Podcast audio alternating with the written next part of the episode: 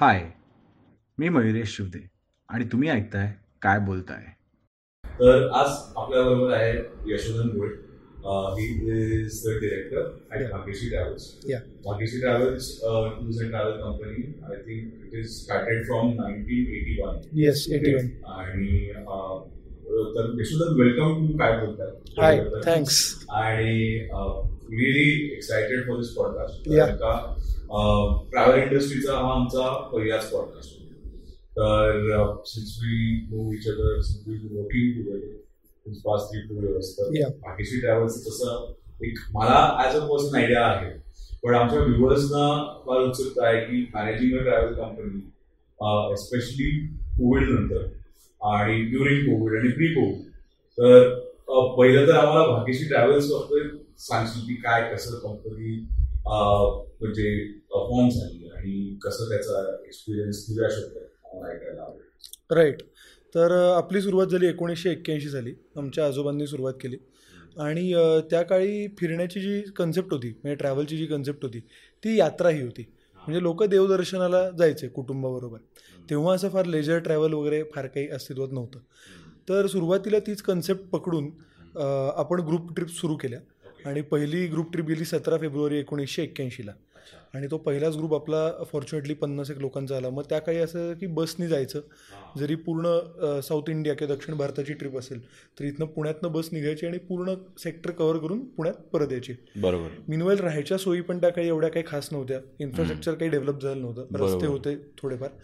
आणि त्याच्यावरती मग म्हणजे माझ्या आजोबांबरोबर माझी आजी ट्रॅव्हल करायची. माझ्या दोन आत्या माझे वडील आमचे काका हे सगळेजण ट्रॅव्हल करायचे. अक्षरशः स्वयंपाक करण्यापासून लोकांना वाढेपर्यंत सगळी कामं सुरुवातीला ह्यांनी केली. So it was a very humble kind of a beginning आणि त्यामुळे लोकांना आम्ही खूप आपले वाटायचो. हळूहळू ही कन्सेप्ट नाईन्टीन नाईन्टीच्या दशकात चेंज होत गेली आणि त्यावेळेला पॅकेज ट्रिप्स यायला लागल्या. आणि हनीमूनची कन्सेप्ट पहिल्यांदा महाराष्ट्रात आपण इंट्रोड्यूस केली. ओके तर आपण त्यातले पायोनियर्स होत. ओके सो पॅकेज म्हणजे कसं की थोडक्यात आमच्या वडिलांनी काकांनी पूर्ण देश स्वतः बघितला होता. या सगळ्या अलीकडच्या ग्रुप ट्रिप्समध्ये आणि हॉटेल्स माहिती होती हॉटेलवाले माहिती होते. मग त्यांच्याशी फोनवरनं कॉन्ट्रॅक्ट कॉन्टॅक्ट करून कॉन्ट्रॅक्ट करून वगैरे हळूहळू आम्ही पॅकेजेस क्रिएट करायला सुरुवात केली आणि मग त्याची पॉप्युलॅरिटी वाढत गेली. ओके राईट सो साधारणतः नाईन्टी फाईव्हपर्यंत वगैरे आपण डोमेस्टिक सेक्टरमध्येच काम करत होतो. आणि त्याच्यानंतर पंच्याण्णव नंतर आपलं काम सुरू झालं इंटरनॅशनलमध्ये ओके पहिली मॉलदीव्स गेली मॉरिशस गेली मग सिंगापूर थायलंड मलेशिया आपलं पहिलं ग्रुपचं सेक्टर होतं. आणि मग त्याच्यानंतर हळूहळू युरोप म्हणा किंवा अजूनही साऊथ आफ्रिका म्हणजे थोडक्यात आजच्या तारखेला तुझं म्हणशील तर अंटार्क्टिकापर्यंत सगळीकडे आपले क्लायंट जाऊन आले आपल्या ऑफिसमधली लोक जाऊन आले आहेत. एम्प्लॉईज जाऊन आले आहेत so right from Japan to Latin America आणि right from Alaska to Australia New Zealand everywhere सगळीकडे we have been to okay आणि या so that's how the journey is in brief तर अ, तुझं ॲज अ आता third generation yes बरोबर? तर लहानपणीपासूनच ट्रॅव्हलमध्ये असल्यामुळे तू पण भरपूर फिरला असशील. हो. तर तेव्हा असं वाटलेलं का की नाही मी याच बिझनेसमध्ये करीन का? काय कसं? म्हणजे किंवा तेव्हाच आवड निर्माण झालेली ट्रॅव्हलिंगची आणि कसं हा तुझी जर्नी कशी तू शेपअप केलीस याच्यामध्ये? Right so actually fortunately for me in some way मला हे पहिल्यापासून माहिती होतं की मला हेच करायचं आहे ओके आणि मला असं वाटतं की खूप कमी लोकांना त्यांची लाईन एवढ्या लवकर सापडते. आणि त्याला थोडं नशीब लागतं. तर सुरुवातीपासून मी आता सुरुवातीला कसं होतं की घरीच ऑफिस होतं आमचं. बरोबर. त्यानंतर आम्ही एकोणीसशे नव्याण्णव साली इकडे शास्त्री रोडला शिफ्ट झालो. तर तोपर्यंत सगळी लोक घरीच यायची. किंवा इव्हन मी पण ऑफिसला म्हणणार बाबांबरोबर की आईबरोबर कधी गेलो असेल की याला शाळेत सोडायचं पण थांबला इथं थोडा वेळ. तर तेव्हा मी येणं जाणे लोक बघायचो आणि त्यांच्याकडनं वेगळ्या जागांची नावं ऐकायचो. की कोणाला कोण सिंगापूरला चाललंय कोण अमेरिकेला चाललंय कोण युरोपला चाललंय. तर तेव्हापासून मला या सगळ्या गोष्टीबद्दल फॅसिनेशन खूप जास्त होतं. की कसे देश असतील कसे लोक असतील कसे राहत असतील या सगळ्या ह्याच्याबद्दल आणि दुसरा ह्याच्यातला पार्ट झाला तो म्हणजे प्रॅक्टिकल ह्याचा. प्रॅक्टिकल एज्युकेशनचा किंवा इनपुट्सचा तर आमच्या इथे म्हणजे आमच्या फॅमिलीमध्ये हे खूप महत्त्वाचं आहे की आम्हाला खूप लवकर ते शिकवण्याचा प्रयत्न करतात कुठलीही गोष्ट. आता मी पहिली trip as a assistant assistant म्हटल्यावरती काही टेक्निकली थोडं काम असतं पण जबाबदारी काही नसते. तर ॲज अ असिस्टंट म्हणून मी जेव्हा सातवीत होतो तेव्हा मला त्यांनी पहिल्या ट्रिपवर केरळला पाठवलं. अच्छा. ओके आणि त्याच्यानंतर मग मी दरवर्षी उन्हाळ्याच्या सुट्टीत दिवाळीच्या सुट्टीत एखादी ट्रिप करायचो. मग असं करत करत केरळ म्हणा राजस्थान म्हणा काश्मीर म्हणा हे माझं दहावीपर्यंत झालं. अकरावीत मी पहिल्यांदा इंटरनॅशनल ट्रिपला गेलो. तो ग्रुप खूप मोठा होता दोनशे दहा लोकांचा ग्रुप होता. आणि आम्ही पाच टूर मॅनेजर त्याच्याबरोबर होतो. आणि मला थोडाफार डोमेस्टिक टूर्सचा अनुभव होता. फार काही इंटरनॅशनलचं माहीत नव्हतं. पण ती ट्रिप झाली आणि त्याच्यानंतर मला वाटत नाही की एकाही ट्रिपला मी असिस्टंट मॅनेजर म्हणून गेलो. ओके. आणि त्याचं एक तुम्हाला ना एक म्हणजे एकदा तुम्हाला त्यातली मजा सापडली ना की त्याच्यानंतर तुम्ही मागे वळून बघत नाही. It is so much fun. की नवीन लोकांना भेटणे नवीन जागा बघणे नवीन गोष्टी ट्राय करणे नवीन एक्सपिरियन्सेस घेणे. आणि मग त्याची एक कॉन्स्टंट भूक मला तयार झाली. बरोबर. आणि आता फुल टाईम जॉईन करून मला आठ वर्ष झाली पूर्ण नऊ वर्ष होतील आता. पण या सगळ्या वर्षात मला रोज म्हणजे आपण जे म्हणतो ना की what helps you get up the get up from the bed बरोबर. आणि जे तुम्हाला रोज मोटिवेट काय करतं काम करायला? तर मला हे सगळ्यात जास्त महत्वाचं वाटतं की माझा जॉब खूप हॅपनिंग आहे. माझ्या जॉबमध्ये रोज चॅलेंजेस असतात. बरोबर. आणि ती फेस करायला त्यातनं मार्ग काढायला जी मजा येते ना ती मोस्ट लोकांना नाही मिळत. बरोबर. सो मी तसं म्हणेन की खूप हॅपनिंग जर्नी आहे. तसं म्हटलं तर. आणि it is yeah it is so much fun every day आता तुझे कुठल्या कुठल्या कंट्रीज राहिल्या आहेत जर मी म्हणायचं नाही टेक्निकली हे बघ जगात वन नाईन्टी सिक्स कंट्रीज आहेत साधारणतः. आणि थोडा तो नंबर डिफर होत राहतो. पण I am hardly at forty okay so तसं म्हणलं तर मी आपण म्हणजे आता मी आकड्यांबरोबर फार स्ट्रॉंग नाही आहे पण एक पंचवीस टक्के सो तसं म्हणलं तर माझं बघून झालेलं नाही आहे किंवा पंचवीस टक्के बघून झालं असेल. सो खूप काही राहिलंय. ओके आणि जरी म्हणजे असं बऱ्याच वेळेला होतं की आमच्या प्रोफेशनमध्ये आम्ही सेम कंट्रीला पण बऱ्याच वेळेला व्हिजिट हो करतो. हो. बिकॉज ग्रुप्स येत राहतात बॅक टू बॅक असतात. त्या केसमध्ये सुद्धा ना असं वाटू शकतं की तुम्हाला कंटाळा नाही का आला? तुम्ही दहाव्यांदा सिंगापूर बरोबर आहे हां. But it is not at all like that दरवेळेला तुम्हाला काहीतरी नवीन अनुभव असतो. कारण तुमच्याबरोबर लोक बदलतात बरोबर. दरवेळेला जर तुम्ही चाळीस नवीन चेहरे घेऊन कुठेतरी चाललाय. तर तुम्हाला अर्थातच एक्सपिरियन्स वेगळा असणार आहे. बरोबर. आणि दरवेळेला त्या लोकेशनला सुद्धा म्हणजे each location has so much to offer बरोबर. From cultural point of view म्हणा किंवा from other point of view like experience किंवा टाईम तिथे तुम्ही जो घालवता त्या बऱ्याच गोष्टी नवीन गोष्टी तुम्हाला कळतात. त्यामुळे it is never boring though it is the same country तू आता जसं चॅलेंजेस म्हटलास. की आहेत की दरवेळेस लोक वेगळी हो. दरवेळेस त्या टूरमध्ये येणारे वेगळे वेगळे चॅलेंजेस काय काय आपले सीन असतात काय काय हिडन असतात हो. कधी काही कर्व बॉल येऊ शकतो आपल्याकडं. तर या याचं तू कसं म्हणजे कारण का लोकांना असं वाटतं की टूर गाईड म्हणजे किंवा मला जेव्हा आधी वाटायचं की अरे काय भारी जॉब आहे यार याचा मस्त जायचं फिरायचं आणि परत यायचं.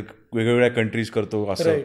पण त्याच्या मागचे चॅलेंजेस लोकांना माहिती नसतात. तर आम्हा आमच्या व्ह्युअर्सना ते ऐकायला आवडेल की काय ऍक्च्युअल चॅलेंजेस असतात आणि काय काय किस्से काय काय गमतीशीर किस्से पण घडत असते भरपूर दरवेळेला. तर ते आमच्या व्ह्युअर्सना ऐकायला आवडेल सो म्हणजे मी तुला एक गोष्ट प्रामाणिकपणे सांगतो. ऑनेस्ट पॉडकास्ट असल्यामुळे की मला या सगळ्या गोष्टीत सुद्धा मजा येते बरं. का. की सोशल मीडियावर स्टेटस टाकणे चार लोक विचारतात तू कुठे चाललायस? तू सारखाच फिरवतो असं लोक म्हणतात. सो त्याला आजकाल जे ग्लॅमर प्राप्त आलंय ते एन्जॉय करायला मला नक्की मजा येते. बरोबर. पण अर्थात चॅलेंजेस भरपूर आहेत. आणि म्हणजे कसं असतं की दहा दिवस किंवा आठ दिवस किंवा पंधरा दिवस काही ट्रिप मोठ्या सुद्धा असतात.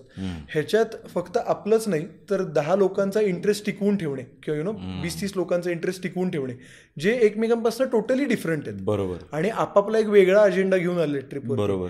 ह्यांना एंटरटेन ठेवणं त्यांना बोर न होऊ देणं आणि म्हणजे एंटरटेन ठेवणं म्हणजे काय थोडक्यात make them keep believing in की यु नो रोज काहीतरी नवीन घडतंय छान काहीतरी आहे. दाखवत राहणं.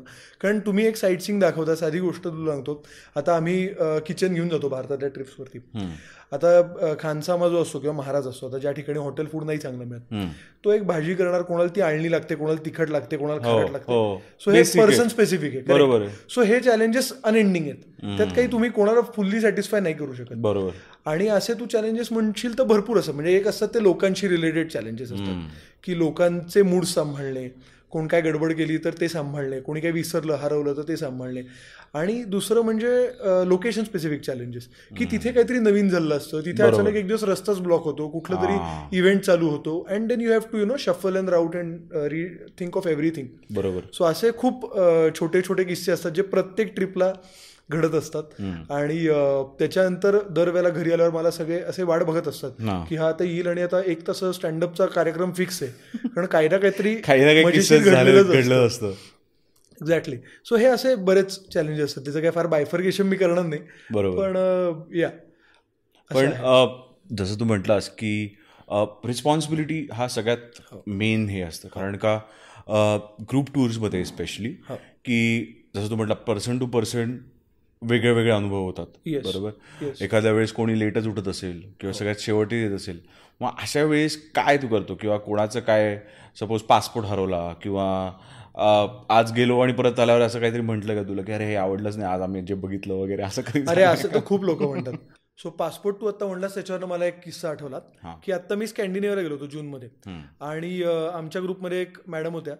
She is like seventy five years old आणि आम्ही चेक इनच्या लाईनी होतो हेल्सिंकीला की आता पंधरा दिवसाची ट्रिप झाली आणि now we are coming home बरोबर. तर त्या दिवशी लाईनीत असताना मी माझं चेक इन झालं and I just waiting for everyone else to finish their check in तर त्यांचा पासपोर्ट सापडेना. हम्म. आणि हा शेवटचा दिवस. तर म्हणलं तुम्ही ठेवला असेल कुठेतरी या त्या बॅगेत असेल वगैरे ते शोधण्यात एक पाच मिनिटं गेली and then we came to a conclusion की नाही आहे त्यांच्याकडे पासपोर्ट ओके मग आता काय करायचं. आणि साडेदहा वाजले होते. साडेबारा बारा चाळीसची फ्लाईट होती. तर पुढच्या दोन तासात जे काय करायचं ते. मी यांना म्हटलं आता आपण इथे वेळ घालवायला नको. मी तुमच्याबरोबर येतो. चला आपण जाऊया. तर तू बघ आता त्या सेवन्टी फाईव्ह आहेत त्या सिंगल लेडी आहेत. त्यांना इंग्लिश बोलता येत नाही. त्यांचा मोबाईल त्यांच्याकडे होता. त्यांचं पाकिट चोरीला गेलं होतं पैसे चोरीला गेले होते पासपोर्ट चोरीला गेला होता. सो काहीच नव्हतं टेक्निकली त्यांच्याकडे मोबाईल सोडून. बरोबर. आम्ही टॅक्सीत बसलो आम्ही पोलीस स्टेशनला गेलो. तिथलं पोलीस स्टेशन पहिले एक दहा मिनटं आम्हाला कोणी विचारलं नाही पण त्याच्यानंतर एफ आय आर रजिस्टर झाली. आम्ही एम्बसीला निघालो. एम्बसीच्या वेबसाईटवरती मी मिनवाईल मोबाईलवर बघत होतो आणि एम्बसीच्या वेबसाईटवर लिहिलं होतं new passport will take four to five working days okay आता मी हे त्यांना सांगून टेन्शन देऊ शकत नाही. बरोबर. मी नाही सांगितलं. आणि आम्ही एम्बसीला पोचलो इंडियन एम्बसीला. खूप छान तो असा एक बंगला होता हेल्सिंकीत. जर माझ्या डोक्यात एवढं टेन्शन नसतं तर मी तो किती छान आहे वगैरे असं म्हणलं असतं. पण खूपच टेन्शन होतं. आणि मग आम्ही आत पोचलो मग पोचल्यावर त्यांनी सांगितलं की सर तुम्ही सकाळी लवकर आला असतात ना तर आय वुड हॅव ट्राईड की मी हा लगेच पासपोर्ट इश्यू घेऊन तुम्हाला सेम फ्लाईटला बोर्ड करायला ट्राय केलं असतं. बरोबर. आता आम्ही नेहमी ऑफ- हॉटेलमधनं निघताना विचारतो की तुम्ही पासपोर्ट. घेतलायत ना. आता त्या म्हणल्या घेतलाय पण नाही समोर लक्ष आलं की हाताने चाचपून चेक नसेल केला. ठीक आहे. नव्हता इज द फॅक्ट मग त्यांना म्हणलं आता काय करता येईल सर कारण साडेबाराला तर आमची फ्लाईट आहे. तर ते म्हणले की ती फ्लाईट तुम्ही नाही पकडू शकणार. डेफिनेटली तुम्ही संध्याकाळची एक डायरेक्ट फ्लाईट आहे हेल्सिंकी मुंबई ती तुम्ही ट्राय करा. ओके तर आम्ही म्हणलं की ओके फाईन ठीक आहे. आता तो ऑप्शन आहे.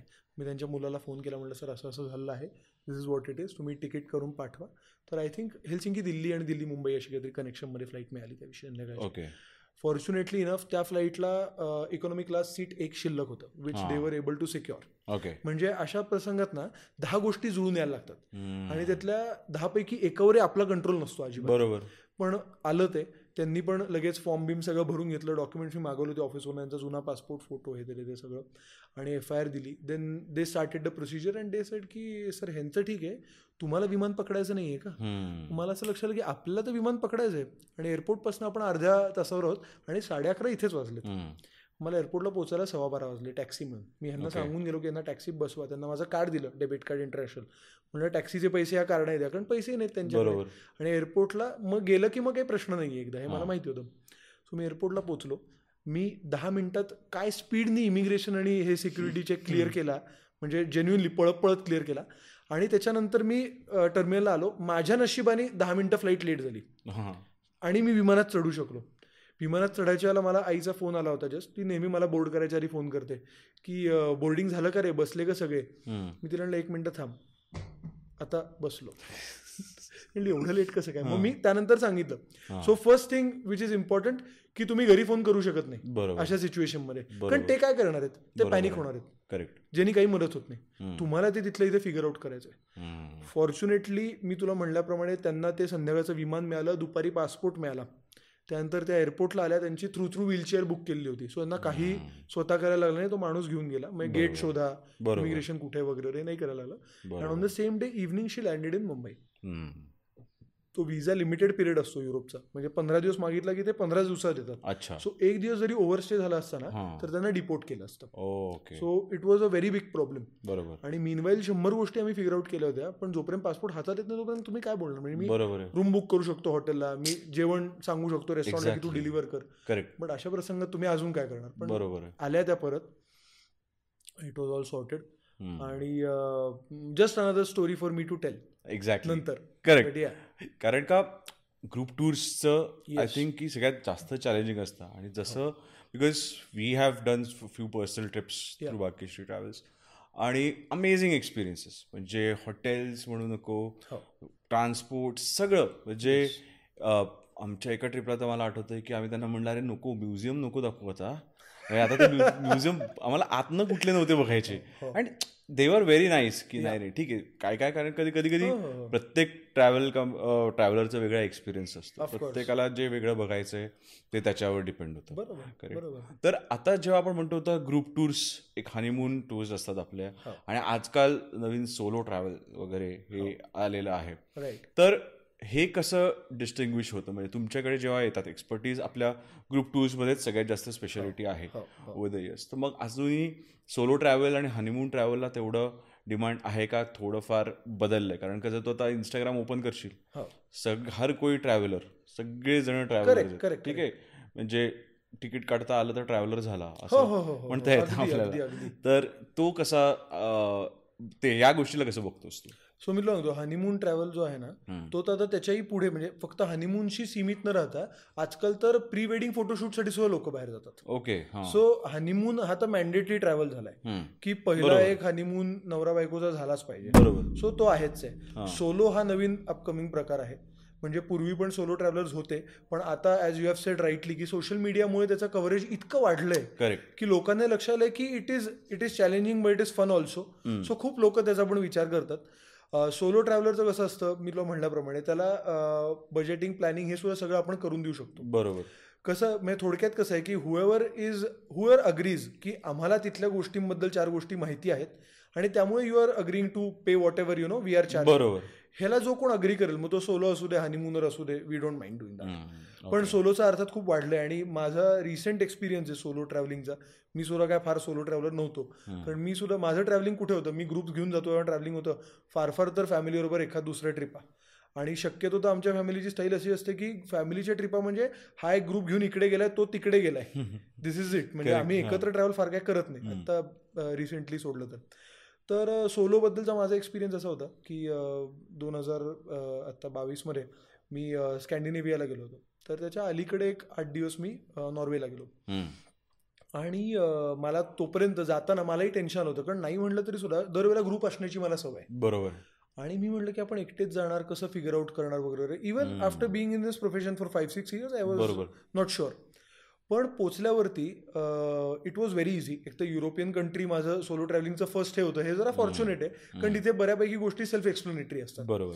आणि तो एक्सपिरियन्स इतका छान होता की इट इज टोटल फ्रीडम म्हणजे जे काय आठ दिवस माझे होते तू सोलो गेलास एकदा जे माझं असं सगळ्यांना रेकमेंडेशन आहे की जे कोणी लाईक यु नो ट्रॅव्हलकडे बघतायत त्यांनी डेफिनेटली सोलो प्रवास करावा. वर्षातनं एकदा तरी. बरोबर. कारण तुला एकदा तिथे पोचलायस तू तुला कोण उठ म्हणत नाही का झोप म्हणत नाही जेव म्हणत नाही का बस म्हणत नाही? तुला हवं ते तुला करायचं आहे तू आता मगाशी म्हणलास की म्युझियम नाही बघायचं यार. आता युरोपला आम्ही जातो ना प्रत्येक गावात एक चर्च एक तलाव एक झू एक किल्ला हा असतोच. दरवेळेला बघण्यासारखंच असतो असं काही नाही. Exactly so it is your choice in the end when your solo traveller तुम्ही बायकोवर बसवा ट्रॅव्हल जेव्हा करता तेव्हा तुम्हाला तिच्या चॉईसने थोडंफार जावं लागतं. किंवा तिच्याच चॉईसने जायला लागतं असं करेक्ट किंवा बायको जर थोडा वेळ झोपली की मग सोलो ट्रॅव्हल करून यायचं म्हणजे मी तर असं ठरवलंय की समजा you know even if you go with your partner एक दिवस तुम्ही आपापले फिरायला जाऊ शकता. There is no harm in it बरोबर. आणि त्यात तुम्ही बऱ्याच नवीन गोष्टी डिस्कवर करता. एक्झॅक्टली म्हणजे मी जेव्हा ऑस्लोला होतो आणि मी फिरत होतो तेव्हा एका एक म्हणजे यु नो एक लेडी मला भेटली बसमध्ये आणि तिने मला फिगर आउट करून दिलं की तू कुठल्या बसेस घे कुठल्या ट्राम्स घे आणि कसं कर. शी वॉज व्हेरी हेल्पिंग तर ह्याच्यात होतं कसं ना मी म्हटल्याप्रमाणे एक तर टोटल फ्रीडम दुसरी गोष्ट जेव्हा तुम्ही ग्रुप्समध्ये किंवा फॅमिलीच्या ग्रुपमध्ये किंवा मित्रांच्या ग्रुपमध्ये प्रवास करता तेव्हा तुम्ही एका शेलमध्ये असता. म्हणलं तरी. की आम्ही एकत्र आलोय हा कुठे तो कुठे तेवढ्या एका तेवढ्याच लोकांशी बोलणं. इंटरॅक्शन होतं करेक्ट सो जेव्हा तुम्ही सोलो फिरता तेव्हा विदाऊट एनी थोडक्यात म्हणतात ऑप्शन तुम्ही आईस ब्रेकिंग करणार आहात. तुम्ही बाय. डिफॉल्ट तुम्ही तिथल्या लोकल लोकांशी बोलणार आहात. एक्झॅक्टली तुम्हाला हे कधी लक्षात येणार की तिथलं वैशाली कुठलं आहे? किंवा तिथे तिथलं शिवाजीनगर किंवा तिथलं पुणे स्टेशन कळल्यावरती तुम्हाला जो एक वेगळाच कॉन्फिडन्स येतो ना त्या सिटीबद्दल बरोबर. तो तुम्हाला ग्रुप ट्रॅव्हलिंगमध्ये नाही येणार आहे. करेक्ट आणि तो अनुभव इतका छान आहे की मी तर म्हणेन की प्रत्येकाने वर्षात एकदा जिथे कुठे जमेल तिथे. मी म्हणत नाही की तुम्ही युरोपला गेलं पाहिजे. बरोबर आहे. वेरेवर इट तुम्ही भारतात जा महाराष्ट्रात जा अजून कुठेतरी जा. पण तुम्ही एक वर्षातनं जाच. It is a journey of self awareness self discovery तुम्ही तुम्हाला जेव्हा ती भीती वाटत असते ना तेव्हा जेवढे तुम्ही स्वतः प्युअर असता किंवा तुम्ही अलाईव्ह असताना तेवढे तुम्ही बाकीच्यांबरोबर असताना असूच शकत नाही.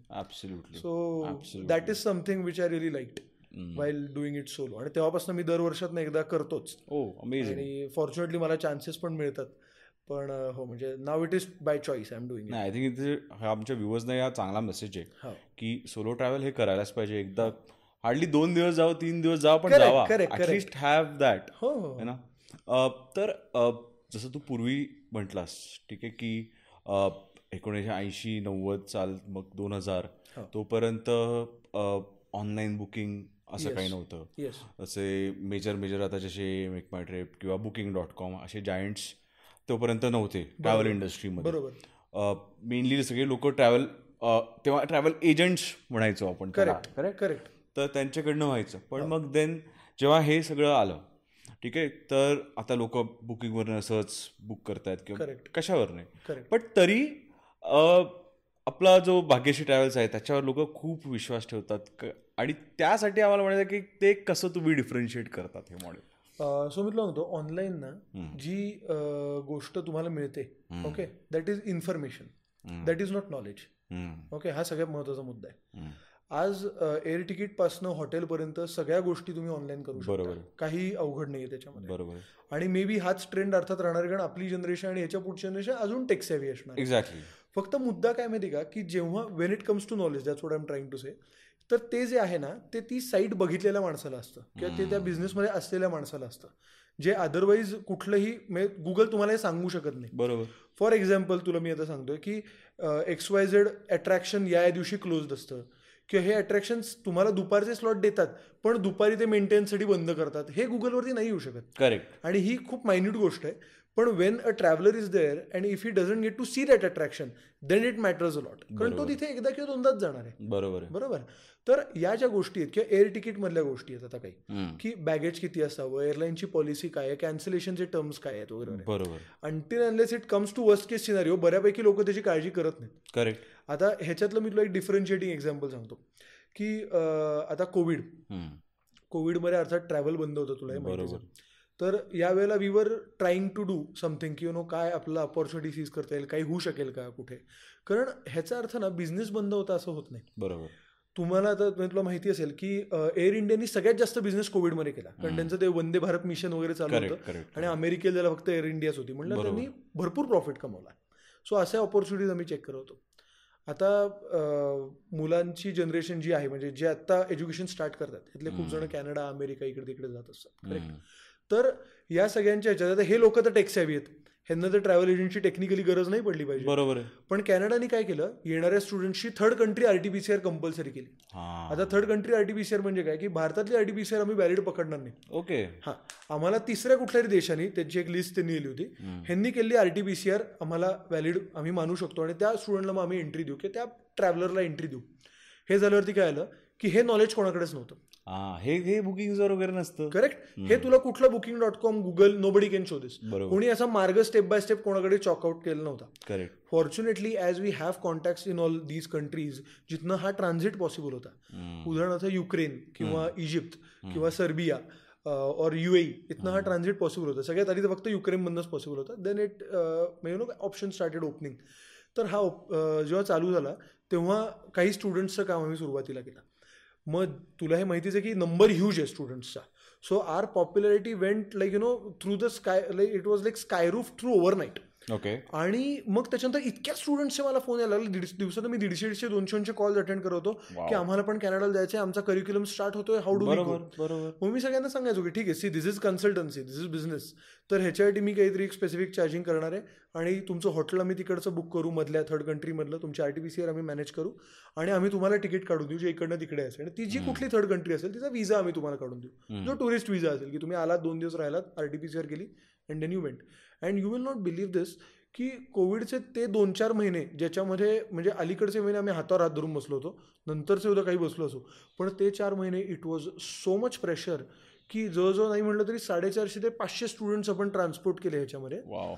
आणि विदाऊट अ सिंगल मिस्टेक बरं का म्हणजे असं झालेलं नाही की हा जाऊ शकला नाही किंवा हा अडकला किंवा काय गडबड झाली किंवा ह्याची टेस्टच पॉझिटिव्ह आली बाबा जे तर आपल्या हातात नाहीये. बरोबर. काही गडबड झाली नाही. आणि Ukraine through Egypt through UAE through प्रचंड प्रमाणात स्टुडंट्स गेले. आता हे कुठली वेबसाईट करू शकत होती? एक्झॅक्टली कुठलीच नाही. सो हे हे ऑपॉर्च्युनिटीज असतात. In the even in the worst times हे असतात. बरोबर. You just have to be vigilant to figure out what it is आणि मला असं वाटतं की लोकांना एक कसा पर्सनल कनेक्ट आवडतं. येस ऑफकोर्स उद्या सपोज माझं फ्लाईट डिले झालं किंवा मिस झालं. तर कोणीतरी आहे ना की आय कॅन टॉक टू यार. म्हणजे जर बुकिंग डॉट कॉमचं आय हॅव बुक दोन तीन वेळा. पण मी त्यांच्या स्टाफ किंवा त्यांच्या कॉलिंग एजंटशी आजपर्यंत कधीच नाही बोललो कारण का काय मला माहिती आहे की मी माझी चूक आहे जर काय चुकलं तर. Obviously I cannot blame them I know I know आणि होतं काय कधी कधी की I telling to difference travels करणं आणि किंवा बुकिंग किंवा माय मेक माय ट्रिप करणं की आपण जेव्हा बुक करतोय सपोज जर सी साईड विला आहे. हा तो पोचल्यावर कळतो तो सी साईड नाही आहे सी वरनं एक दहा किलोमीटर किंवा पाचशे मीटर किंवा हजार एक एक किलोमीटर आत आहे. आतमध्ये आतमध्ये असं असतात हो, हो, गोष्टी हो. तर आय थिंक हा एक पर्सनल कनेक्ट खूप छान आहे. आणि coming back to again the booking dot com आणि हे सगळं. तर what do see the future आता? म्हणजे की पुढे काय हे कसं रिव्होल्युशनाइज होणार आहे? किंवा ए आय जे आता येत आहे चॅट जी पी टी वगैरे त्याच्यावरनं पण people are doing things through that त्याच्या पण कंपनीज येत आहेत. बरोबर. तर तर how do you see this see मला तर असं वाटतं की दोन प्रकारची लोक आहेत. एक जो मेजर चंक आहे मार्केटचा तो प्राइस सेन्सिटिव्ह आहे. तो डेफिनेटली इन्क्लाइंड असतो की बाबा मला कुठे बेस्ट डील मिळते बरोबर. बरोबर. ऑनेस्टली स्पीकिंग मी ट्राय करतो की हा माझा ऑडियन्स नाही आहे. कारण म्हणल्याप्रमाणे आपण बिझनेस करतो. बरोबर. आपण जी सर्व्हिस प्रोव्हाइड करतो याच्यासाठी आपला चार पैसे मिळाले पाहिजे Correct. बरोबर. करेक्ट देर आर पीपल जे ज्याला मी असं म्हणेन की जो माझा ऑडियन्स आहे किंवा माझा टी जी आहे तर ती अशी लोक आहेत की ज्यांना एक पैसे द्यायला अडचण नाहीये फक्त त्यांना सर्व्हिस चांगली पाहिजे. आणि कुठल्याही माणसाला ना ट्रिप बुक करताना आम्ही एकच गोष्ट सांगतो की तुमच्या ना सर्व्हिस लक्षात राहते. तुला मी आज दोन हजार रुपये डिस्काउंट दिला का एक हजार रुपये डिस्काउंट दिला ह्याने काही फरक पडत. एक्झॅक्टली कारण तेवढ्याच्याने ना जो मुंबईवरनं फ्लाईट आहे ना दोन हजार रुपयात तू इथनं पुण्यात मुंबईला पण पोहोचत नाहीस. बरोबर. तुला टॅक्सीला सुद्धा चार हजार रुपये. द्यायला लागतात. सो ते पैसे वाचून कोणाचं काही जात नाही. सो एक क्राऊड डेफिनेटली असा राहणार आहे जो ज्याला पर्सनल टच कळतो किंवा ज्याला अनुभव आहे किंवा ज्यांनी म्हणलं तू म्हणलं जसं की बुकिंग डॉट कॉम बरोबर त्यांनी काम केलं आहे किंवा not booking dot com per se but any online travel platform बरोबर काम केलं आहे. अँड ही हॅज रिअलाइज्ड की काहीतरी तिथे प्रॉब्लेम होऊ शकतो. बरोबर. आणि जर प्रॉब्लेम झाला तर त्यांच्याकडे बॅकअपला स्ट्रॅटेजी काही नाही आहे हा.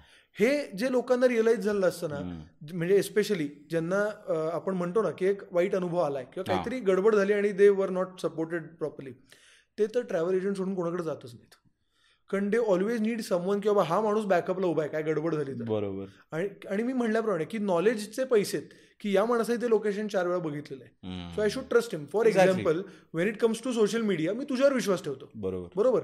मी घर बांधतो माझा एखादा मित्र सिमेंट डीलर असेल तो म्हणला हे सिमेंट घे वन कंपनीचे आपल्याला बरोबर. काय कळतं याच्यात. So it is as simple as that की कुठलाही माणूस सगळ्या विषयात त्याला डोक्या असं असू शकत नाही. बरोबर. So if you are okay to surrender this part to me or you know any travel agent for that matter or any one in my office for that matter then your experience will be definitely smoother असं ते आहे. Correct जसं तू कोविडचं म्हटलास. कोविडचा खूपच सगळ्यात I think major affected industry होती. Travel industry industry हो बरोबर. तर तेव्हाचा सिनारिओ आणि पोस्ट कोविड सिनारिओ आता तर म्हणजे असं बघतोय की लोक I think travelling is the mission of life एवढं लोक ट्रॅव्हल करतात. म्हणजे touchwood it's a very good time अर्थात, फॉर अर्थात. Travel industry. तर हा सिनारिओ का चेंज झाला आणि कसा चेंज झाला आहे हा? सो मी तुला दोन पार्ट्समध्ये सांगतो. एक तर कोविड. तर कोविड हा पिरियड अर्थात आमच्यासाठी किंवा ट्रॅव्हल इंडस्ट्रीसाठी खूप डिफिकल्ट होता. बरोबर. आणि एका ह्याच्यानंतर हे चॅलेंज झालं की तुम्ही स्वतःला कारण तो संपतच नव्हता. एक्झॅक्टली की तुम्ही दिवसातनं स्वतःला प्रोडक्टिव्हली बिझी कसं ठेवायचं? बरोबर. Because otherwise will go crazy कारण एवढी काम करायची सवय असते. एक्झॅक्टली एक्झॅक्टली त्यामुळे हे खूप डिफिकल्ट होतं पहिली गोष्ट म्हणजे. आणि म्हणजे तू म्हणलास ना ज्या प्रकारे सगळ्यात जास्त अफेक्टेड तर ती अफेक्टेड होतीच प्लस सगळ्यात आधी बंद पडणारी आणि सगळ्यात शेवटी चालू आलेली ट्रॅव्हल इंडस्ट्री एक्झॅक्टली की लोकांचं आता तू बघशील रेस्टॉरंट बिझनेस फॉर एक्झाम्पल रेस्टॉरंटच्या सुरुवातीला बंद होती. हो. पण जेव्हा झोमॅटो किंवा स्विगी चालू झालं तेव्हा ऍटलीस्ट त्यांचा पार्सलचा धंदा ओपन झाला Exactly. करेक्ट. हॉटेल्स बंद पडली पण त्यांना क्वारंटीन पॅकेजेस विकता आली. बरोबर. काहीतरी तरी अव्हेन्यू होता. आम्ही कुठल्या मार्गाने जाणार जेव्हा लोक जीवाला घाबरतायत तेव्हा कोण म्हणणार की बाबा कुटुंबाबरोबर आपण मॉरिशियसला जाऊ किंवा आपण बायकोला घेऊन. कुठे श्रीलंकेला जाऊ? That is not going to happen except the celebrities correct त्यांना तर म्हणजे नाही म्हणलं तरी म्हणजे त्यांच्यामुळेच काही डेस्टिनेशन पॉप्युलर झाली. एक्झॅक्टली तर खरं आहे. खरं मॉलिव्स त्यांच्यावरच पॉप्युलर झालं. टेक्निकली मी तू तू जर मला विचारलंस की मी मॉलदीव्सला जाऊ का मॉरिशसला जाऊ? तर मी तुला मॉरिशस सांगेन कारण तिथे ऍक्टिव्हिटीज जास्त आहेत Exactly. And of course you are that kind of a traveller आता जर एखादी व्यक्ती अशी असेल की ज्याला नाही बाबा समुद्राकडे बघण्यात त्याचा Chill वेळ जाऊ शकतो. मी असं अजिबात नाहीये. बरोबर. मला दिवसभर साईट करायला लागतं. पण तशी लोक असतील तर मग yes Maldives is your place but Maldives popular होण्याचं नव्वद टक्के कारण हे होतं की दुसरी काही कॉम्पिटिशन नव्हती. त्या काळात. आणि दहा टक्के सोशल मीडिया आणि सेलिब्रिटी सो मॉलदीव्स जसं तू म्हणलास की खूप फेमस झालं सेलिब्रिटीजमुळे. याचं सगळ्यात महत्वाचं कारण होतं की मॉलदीव्सला कॉम्पिटिशनच नव्हती. तर दुसरं काही ओपन नव्हतं. आणि ऑफकोर्स हा त्यांच्या गव्हर्नमेंटचा आपण म्हणू शकतो की दूरदृष्टी आहे त्यांची किंवा यु नो असं आहे धोरणीपणा आहे. की बरोबर. त्यांनी ते चालू ठेवलं. पण त्यांचं जॉग्राफिकल ॲडव्हान्टेज हे की मॉलिव्ज अन आयलंड कंट्री पण असं पण असेल ना की त्यांचं फक्त टुरिझमवरच आहे. ते तर आहेच. पण तशा खूप कंट्री होत्या रे. थायलंड होती. मॉरिशियस आहे. पण डीज गाईज हॅड विजन आणि कॉम्पिटिशन नव्हती आणि दुसरं तू म्हणलास सेलिब्रिटी. की सतत लोक बघत होती सोशल मीडियावरती कोण. कुठे करेक्ट आणि त्याच्यामुळे ते पॉप्युलर झालंच नो डाऊट पण कोविड नंतर जसं जसं म्हणजे आता हा कोविड एराचं उत्तर झालं पण पोस्ट कोविडकडे असं असं आपण हळूहळू जायला लागलो. तसं हळूहळू डेस्टिनेशन ओपन व्हायला लागले. मॉरिशस ओपन झालं श्रीलंका ओपन झालं थायलंड ओपन झालं. आणि ॲज सुन ॲज हे सुरू झालं ना ऑनेस्टली ह्याचा म्हणजे मॉलिसचा फ्लो पूर्वी एवढा Okay. आता now it is not every now and then someone is going बरोबर बरोबर. हे नॉर्मल जे काय पूर्वी होतं मी कमी झालं असं नाही म्हणणार पण जो हाईप होता हा. तो आता शिफ्ट होऊन नॉर्मल डेस्टिनेशनला म्हणजे बाकी डेस्टिनेशनला राऊट झालाय. ओके पोस्ट कोविड कसं बदललंय सिनारिओ आता? म्हणजे जो ट्रॅव्हल वाढलंय वाढलंय. काय काय काय झालंय चेंज ऑफ माइंडसेट आहे? हो. का कोविडमध्ये काय आहे? डेफिनेटली म्हणजे एक तर कसं मी तुला म्हणतो सगळ्यात जास्त माणूस व्हॅल्यू काय करतो? म्हणजे सायकोलॉजिकली तर ते म्हणजे फ्रीडम बरोबर. जे ज्याच्यावरती गदा आली होती किंवा जे रिस्ट्रिक्ट झालं होतं खूप जास्त कोविडमुळे की आपलं म्हणजे दूध आणायला जायचं तरी पत्रे पार करून जायला लागत होतं. बरोबर. सो ह्याच्यामुळे झालं असं ना की खूप एक कोंडल्याची भावना होती सगळ्यांच्या मनात. आणि बरं बसल्या बसल्या तुम्ही करताय काय? तुम्ही रील्स बघताय तुम्ही शॉर्ट्स बघताय त्याच्यावर काय दिसतंय? कोण कुठे गेलं हो. आणि ट्रॅव्हल कसं आलोय? किंवा ट्रॅव्हल लोकेशन्स कसे आहेत? बरोबर. हे म्हणल्यावरती ते प्रत्येकाच्या मनात कुठे कुठे back of the mind built up होत गेलं की जेव्हा फ्री होईल ना ओपन होईल ना तेव्हा मी फिरणार आहे यार. मला एवढे दिवस म्हणजे कारण ह्या म्हणल्याप्रमाणे फ्रीडम इज व्हेरी प्रेशियस आणि ते जोपर्यंत हिरावलं जात नाही तोपर्यंत कोणाला त्याची किंमत नसते. करेक्ट तर ती किंमत बऱ्याच लोकांना सगळ्यांनाच कळली आपल्याला. आणि त्याच्यानंतर सगळ्यांचे प्लॅन्स रेडी होते. आणि महत्वाचं झालं काय की बहुतेक तरी लोकांचं वर्क फ्रॉम होम कल्चर होतं. बरोबर. सो लोकांचे इन्कम्स चालू होते. जो फिरणारा क्लास आहे ना त्यांचे इन्कम्स चालू होते. बरं खर्चाला अव्हेन्यू काय आहेत? काहीच नाही. ना तुम्ही मॉलला जाऊ शकता ना पिक्चर बघू शकता ना तुम्ही बाहेर खाणं खाऊ शकता. बरोबर. म्हणल्यावरती बाहेर पडायचंय आणि फिरायचंय ही भावना खूप प्रबळ होती गेली. आणि त्याच्यानंतर जे रिव्हेंज टुरिझम आपण म्हणतो ते प्रचंड प्रमाणात झालं या सगळ्या कोविड नंतर. आणि म्हणजे मला सुद्धा ना आता जानेवारी दोन हजार बावीस पर्यंत वगैरे एवढं जाणवत नव्हतं. पण त्याच्यानंतर जो फ्लो होता आई शपथ म्हणजे दिवसाला नाही म्हणलं तरी ना बारा बारा तास काम करून संपायचं नाही. आणि टचवूड म्हणजे I am not complaining at all कारण आम्ही तरसत होतो की काम कधी येईल. आणि त्याच्यानंतर now it is like you know in a steady flow असं म्हणायला हरकत बरोबर yeah. तर जसं तू म्हटलास की कधी कधी खूप जास्त काम करावं लागतं कारण का क्लायंट्स तसे येत राहतात. हो. प्लस काय काय तुमचे टूर्स आय नो की आय थिंक स्ट्रेंथ तुमची अराउंड फिफ्टी टू सिक्स्टी आहे. Yeah, it's 70. सेवन्टी एटी आहे. तर एवढ्या लोकांनाही मॅनेज करणं कारण का कोणतरी टूरवर. आहे. ते पण बघायला लागत असं तुम्हाला कोऑर्डिनेशन वगैरे. तर मग how do you maintain that work life balance कारण का एवढं टॅक्सिंग आहे हे. काम. तर काय what do you do for that म्हणजे सो पर्टिक्युलरली म्हणजे माझ्याबद्दल तू म्हणशील तर अं, माझ्यासाठी प्रिस्क्राईब्ड उपाय असा आहे की मी फुटबॉल खेळतो. मी संध्याकाळी एक तास फुटबॉल खेळायला जातो. No matter what day it is. आणि त्याच्यानंतर माझं डोकं पूर्ण क्लीन झालं असतं. दिवसभर जे काय घडलं सगळं निघून जातं. बिकॉज एक तास तू विचारच करत बरोबर. You just no you know you just want to kick the ball in the net that's all आणि हे मी करतो. आणि त्याच्यानंतर दुसऱ्या दिवशी I am all ready again आणि मी म्हणल्याप्रमाणे चॅलेंजेस ज्यांना आवडत असतील ज्यांना रोज काहीतरी हॅपनिंग झालं हवंय जस्ट अ डेस्क जॉब त्यांना हे आवडतंच. आणि माझ्या ह्याच्यात तर क्रिएटिव्हिटीला स्कोप इतका जास्त आहे कारण प्रत्येक येणारा क्लायंट वेगळा आहे करेक्ट प्रत्येकाची रिक्वायरमेंट वेगळी आहे प्रत्येक डेस्टिनेशन वेगळे सो ती एक्साइटमेंट रोज ऑफिसला येताना असतेच. पण अर्थात तू म्हणल्याप्रमाणे जे बर्डन असतं संध्याकाळी ते प्रत्येकावर येतच. पण आय जस्ट प्ले फुटबॉल आणि त्याच्यानंतर इट इज ऑल सॉर्टेड म्हणजे ते सॉर्ट ऑफ वरदान आहे. आणि त्यामुळे म्हणजे even if I am over thirty now मी ते कधीच सोडणार नाही. बरोबर. अमेझिंग स्पोर्ट्स आय थिंक हे वन ऑफ द बेस्टच थिंग Correct, correct, correct. की तो एक तो एक जोश जनरेट होतो. Correct, correct. एक तास काही विचार नाही. Focused on one ball or anything Exactly. Whatever it is तर फुटबॉलवरनं वर्ल्ड कप तिकीट्स वगैरे हो, पण यू बी डुईंग राईट की अ, ते पण यू हॅव स्टार्टेड. तर अ, तो कसा अ, त्या बिझनेसकडे पण तू कसं बघतोस? की जे तिकीट्स याच्यामध्ये आहेत किंवा एफ वनचे तिकीट्स युरो वर्ल्ड कप इंडियाचे आत्ताचं World cup cricket world कपचं I think that is also a huge business आणि खूप अनटॅप्ड आहे हो, तो. एस्पेशली इन इंडियात बाहेर युरोपमध्ये कॉन्सर्ट्स वगैरे हे पण सगळं खूप जोरात चालतं. करेक्ट तर या बिझनेसला पण तू कसं बघतोस? सो तू मगाशी मला म्हणलास ना की फ्युचर कुठे आहे? तर टेक्निकली फ्युचर इकडे जास्त आहे. का? कारण इथे बिझनेस आणि पॅशन या दोन गोष्टी अटॅच होतात. बरोबर आहे. आणि जिथे असं तू विचार कर आता फॉर एक्झाम्पल मी तुला एक थायलंडचं पॅकेज पाठवलं. ओके जे तू दहा जणांची कंपेअर करू शकतोस. आणि मी तुला सांगितलं की थायलंडची तुझी डेट आहे ना त्यात कोल्डप्लेला थायलंडचा कॉन थायलंडला कॉन्सर्ट आहे कोल्डप्लेचा. तर मी तुला त्याचे पण तिकीट्स देऊ शकतो. तू दुसऱ्या कोणाकडे जाऊच शकत नाहीस if you are fan of that you बरोबर बरोबर. तर या ज्या गोष्टी आहेत ना तर आम्ही दोन हजार अठराचा वर्ल्ड कप पहिल्यांदा केला. अच्छा. आणि जो रशियामध्ये होता तो. आणि त्यावेळेला मला ह्याचं पोटेन्शियल लक्षात आलं की हे किती जास्त आहे. की लोकांना ना तो एक्सपिरियन्स इतका हवा होता. आणि इतके लॉयल कस्टमर बेस त्याच्यानंतर तुमचा क्रिएट होतो ना. बरोबर. म्हणजे मी एका एक बिहारवरनं मला फोन आला होता. म्हणजे हा दुसरा मुद्दा त्याच्यातला लॉयल कस्टमर बेसच्या आधीचा असं मी म्हणेन. की मला इतके दिवस जे काय माहिती होतं की रेफरन्सनी बिझनेस वाढतो बाबा. बरोबर. की पूर्वी पूर्वी बिझनेसचं आमचे वडील जोपर्यंत म्हणजे आता अजूनही काम करतात पण जोपर्यंत त्यांचा एरा होता किंवा जोपर्यंत त्यांचा हे होता रेन होता तोपर्यंत कसं होतं की जोशी कुलकर्णीने सांगतात कुलकर्णी देशपांडे सांगतात आणि आपला बिझनेस होतो. असं असतं.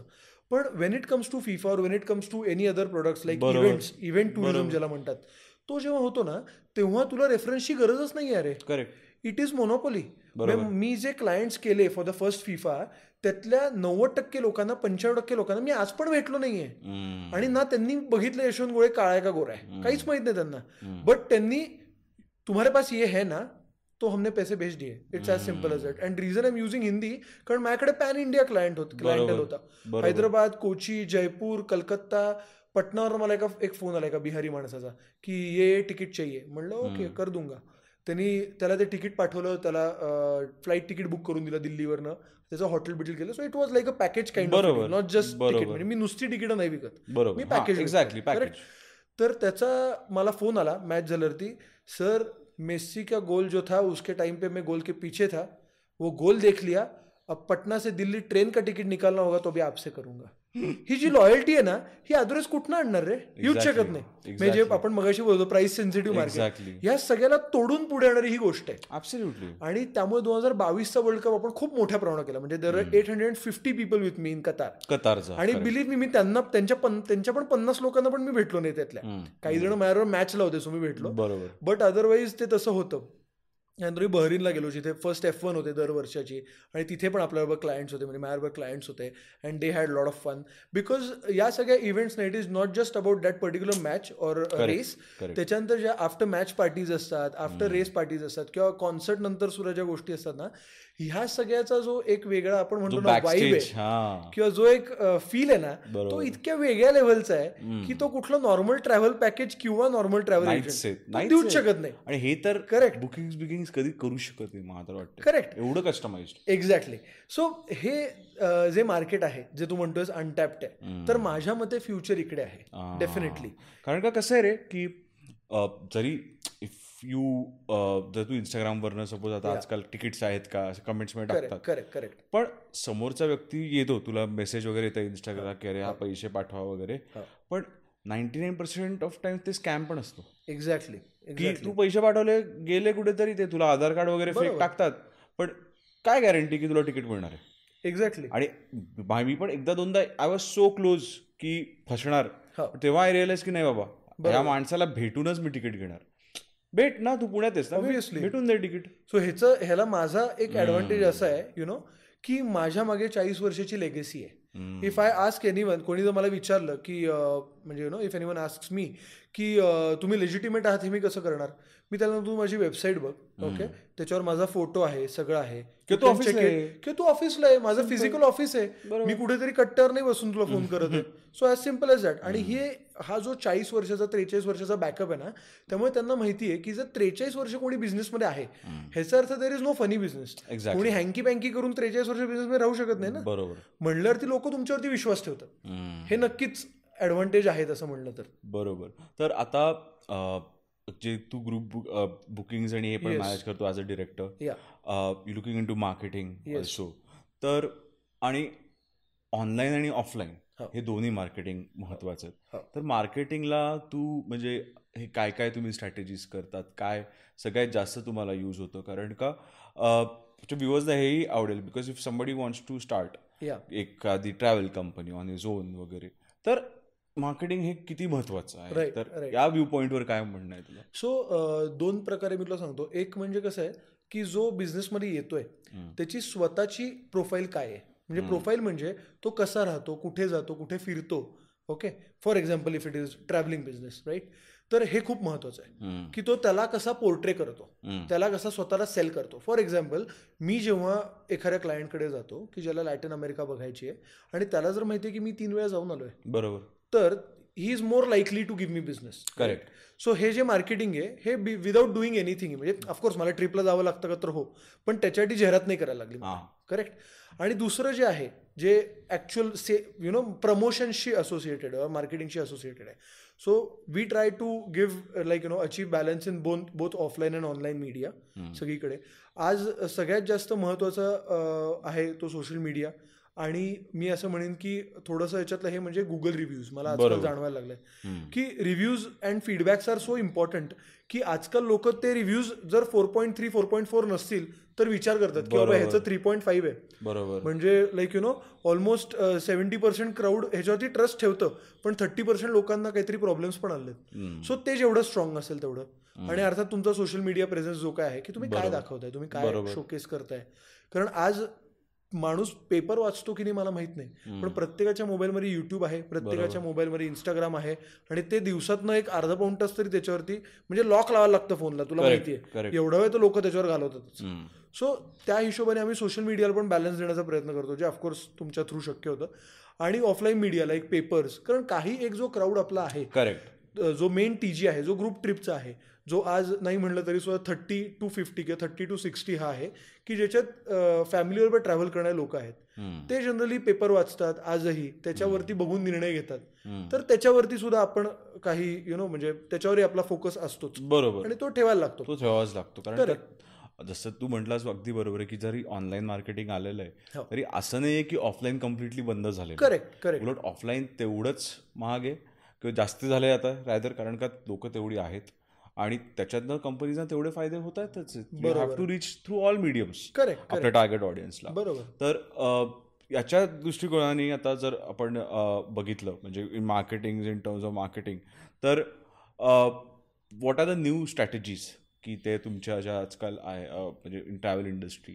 तुला असं वाटतं की लोक त्याच्याने जास्त तुम्हाला फायदा झालेला आहे असं काही आहेत का स्ट्रॅटेजीज काही?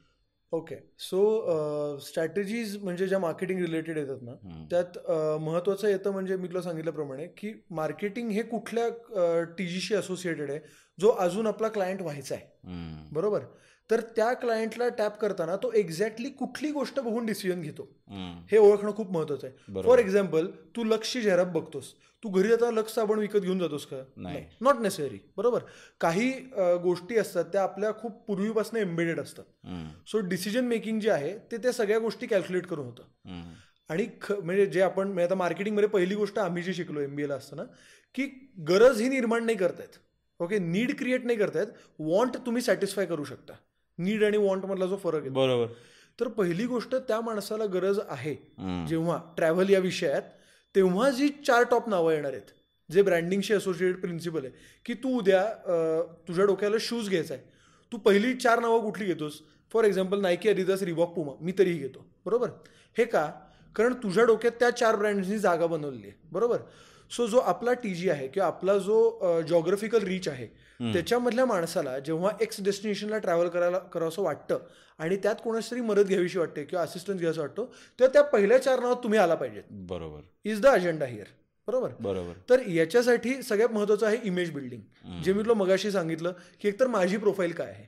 लोकांना जेव्हा दिसतं की मी माझ्या पर्सनल ट्रिपला टर्कीला जातो किंवा माझ्या पर्सनल ट्रिपला मॉलदीव्सला जातो तेव्हा ते understand when he can one he can afford this which means he is in a profitable business okay म्हणजे त्याचा बिझनेस स्टेबल आहे.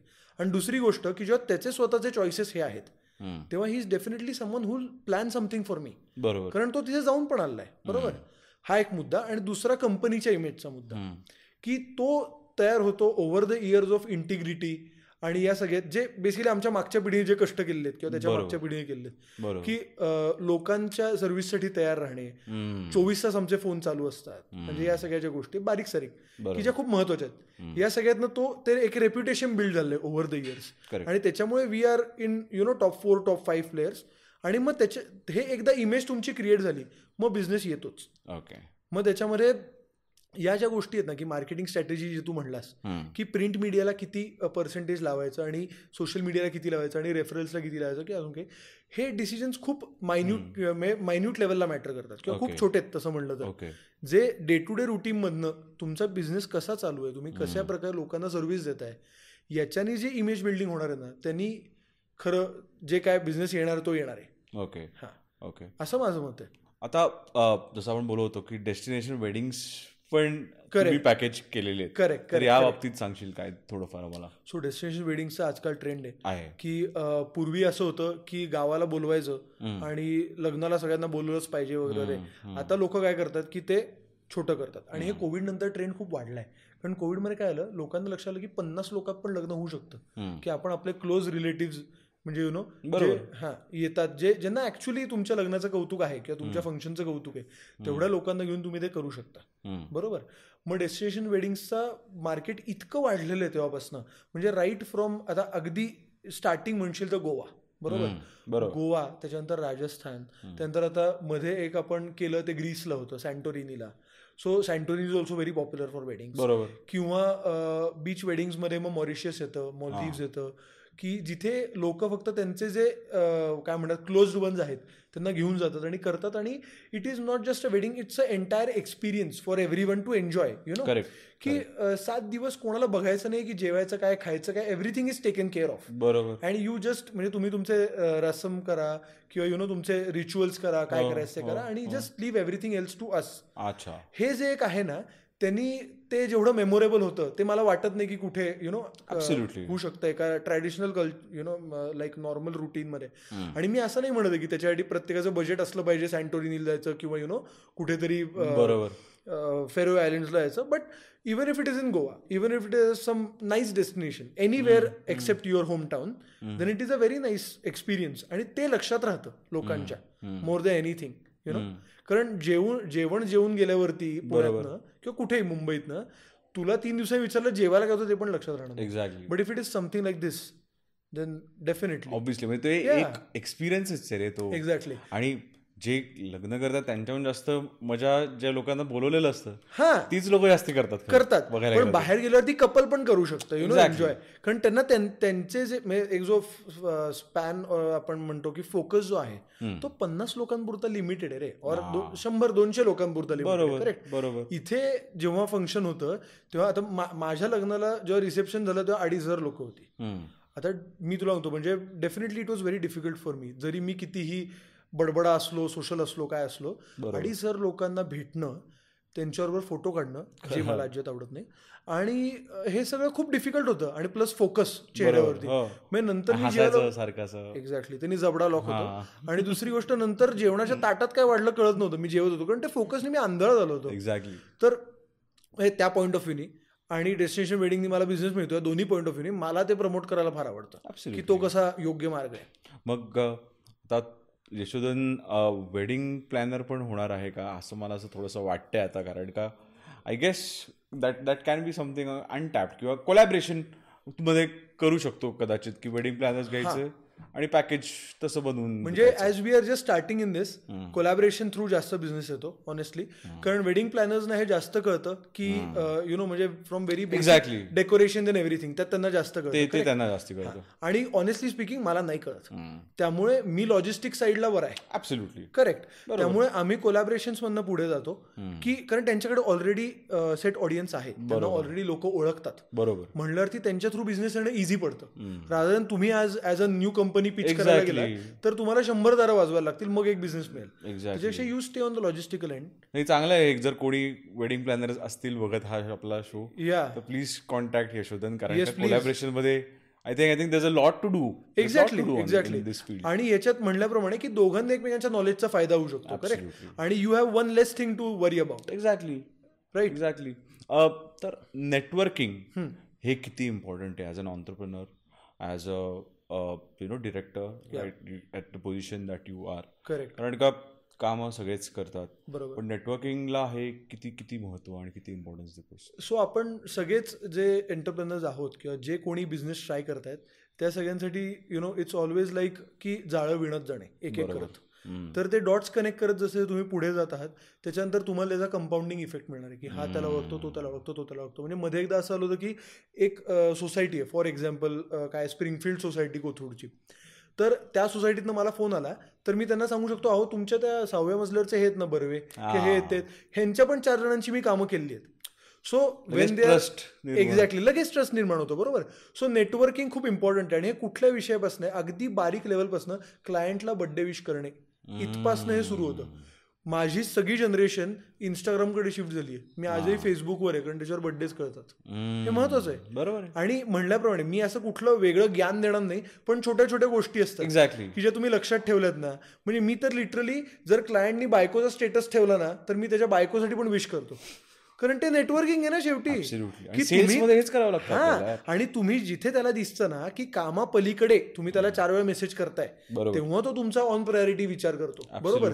जे फक्त से आता तुम्हाला सांग आपला फोन येतो ह्याचा काय टेलिमार्केटिंग आजकाल खूप वाढलं बरोबर? तर सारखं तुम्हाला लोन हवंय का हे हवंय का ते हवंय का वगैरे ह्याच्यासाठी फोन येत असतात क्रेडिट कार्ड घ्या हे घ्या. आपण किती वेळ एंटरटेन करतो रे? एक मिनिटं पण करत नाही. म्हणतो नाही मी मीटिंगमध्ये फोन ठेवून टाकतो. करेक्ट सो मी कुठल्याही सेल्स पिचला जर माणसाला फोन केला तर तो मला तितकंच एंटरटेन करणार आहे. कारण मी काय त्याला फुकट सोनं तर विकत नाहीये बरोबर. की काहीतरी त्याच्या. फायद्याची गोष्ट आहे म्हणल्यावरती जेव्हा मी अशा चार मार्गाने वर्षभर कनेक्टेड राहतो ना तेव्हा when it comes to his one trip or two trips three trips around a year तेव्हा तो माझ्याशी हे राहतो. सो नेटवर्किंग ऑफकोर्स हे नवीन लोक जोडण्याशी जेवढं असोसिएटेड आहे तेवढंच आहे ती लोक टिकवणं आणि त्यांना तू जो मगाशी म्हणलास पर्सनल टच देणं. की मी कसा तुमच्या कुटुंबातला एक आहे.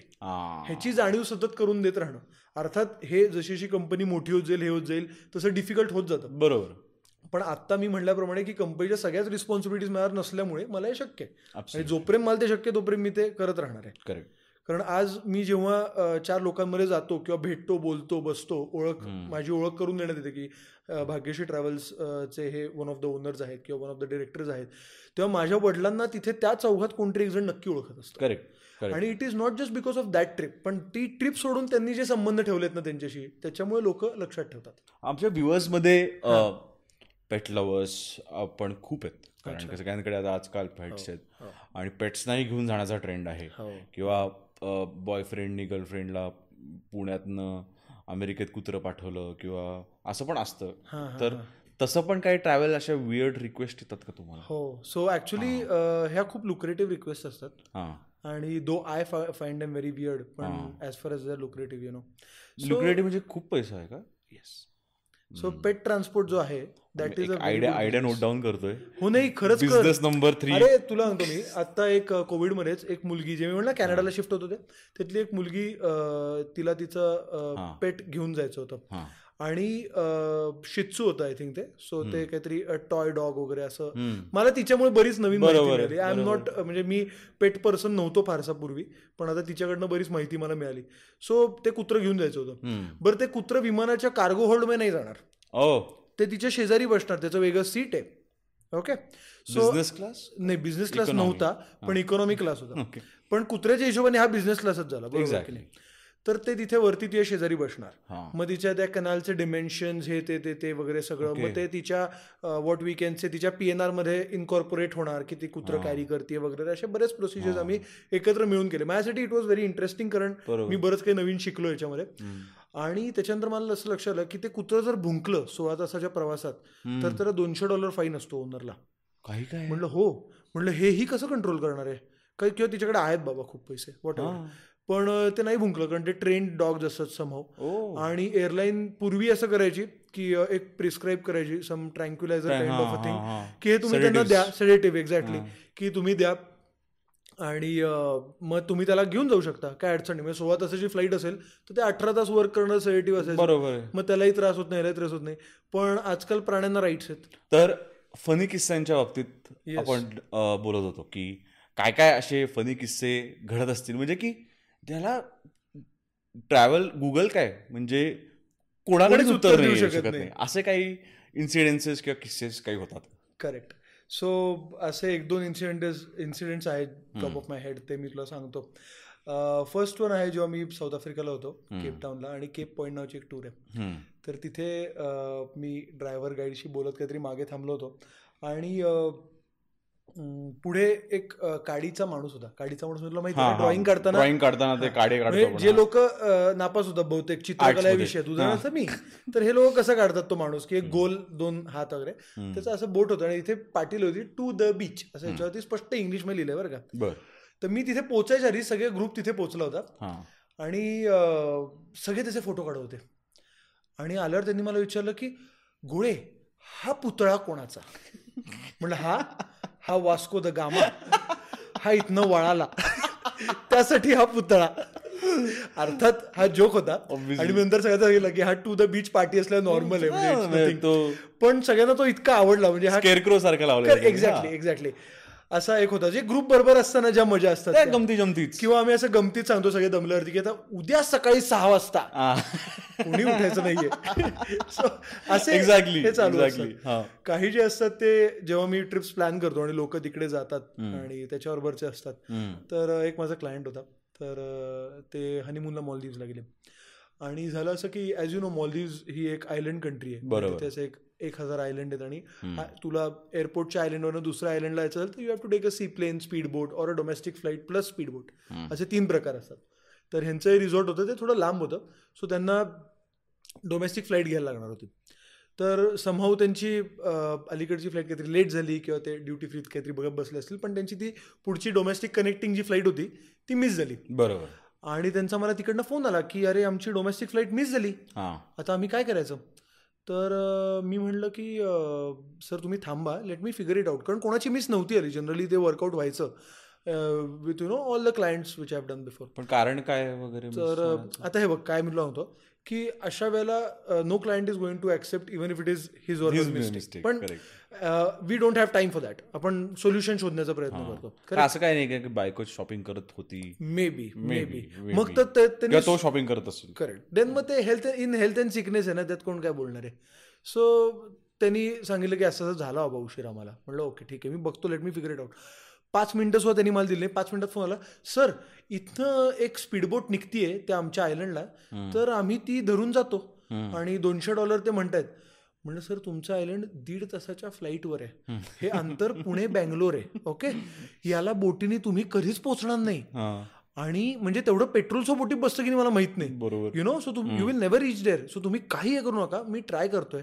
आणि ती एक तर आयलंड कंट्री आहे तिथे एकदा ते मेन आयलंड सोडलं की रेंज सो नसते मोबाईलला बरोबर. तुम्ही जर मधल्या कुठल्या आयलंडवरती बंद पडली बोट तुम्ही कुठे येणार रात्री अंधारात? काही करू शकत नाही. बरोबर. आणि हनीमूनला एक्झॅक्टली सो म्हणजे एवढं रिस्क ॲपिटेट हर्षभ मेहताला कॉम्प्लेक्स येईल एवढं त्याचं होतं.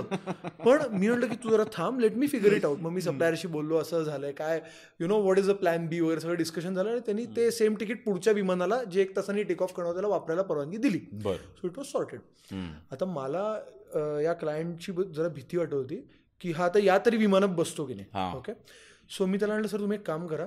तुम्ही आयलंडला चाललायत ना एकदा रिसॉर्टला पोहोचलात की रिसॉर्टमधून मस्त एक दोघांचा सेल्फी काढून मला पाठवा. बरोबर. म्हणजे मला अंदाज येईल की ते.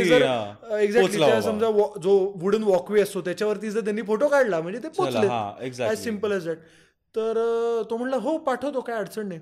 तर असं झालं आणि मॉलीजमध्ये कसं आहे दुपारी चार नंतर पाच नंतर सगळं ट्रान्सपोर्ट बंद होतं बोट सी प्लेन एव्हरीथिंग आणि मी रात्री आठ साडेआठ वाजता असं कुठे बाहेर होतो तर मला फोटो आला. तर फोटो आला मी डाउनलोड केला. तर फोटो दोघे हसतायत आणि आठ वाजलेत मॉल्लीजमध्ये सुद्धा. आणि इथे साडेनऊ वगैरे वाजले असतील मे बी आणि फोटोत मागे लिहिलंय माले इंटरनॅशनल एअरपोर्ट. म्हणलं हा इथे काय करतोय अजून? हा गेलाच नाही का म्हणजे आयलंडवरती. तर मी त्याला फोन केला घाबरून. म्हटलं सर तुमची पुढची पण फ्लाईट चुकली आहे? काय झालं वगैरे? तर नाही आम्ही आयलंडवर आहे. मस्त रूम बिम छान आहे. मस्त व्ह्यू बी आहे रूम मधनं. आम्ही बसलोय म्हणले बीचवरती. म्हणजे सर तुम्ही जो मला फोटो पाठवले ना सेल्फी त्याच्यात मागे माले एअरपोर्ट लिहिलंय तर म्हणजे त्याचं काय आलं? इथे आल्यावर आम्ही फोटो काढला. पण त्यात आम्ही जरा चांगले दिसत नव्हतो. मी नीट हसत नव्हतो.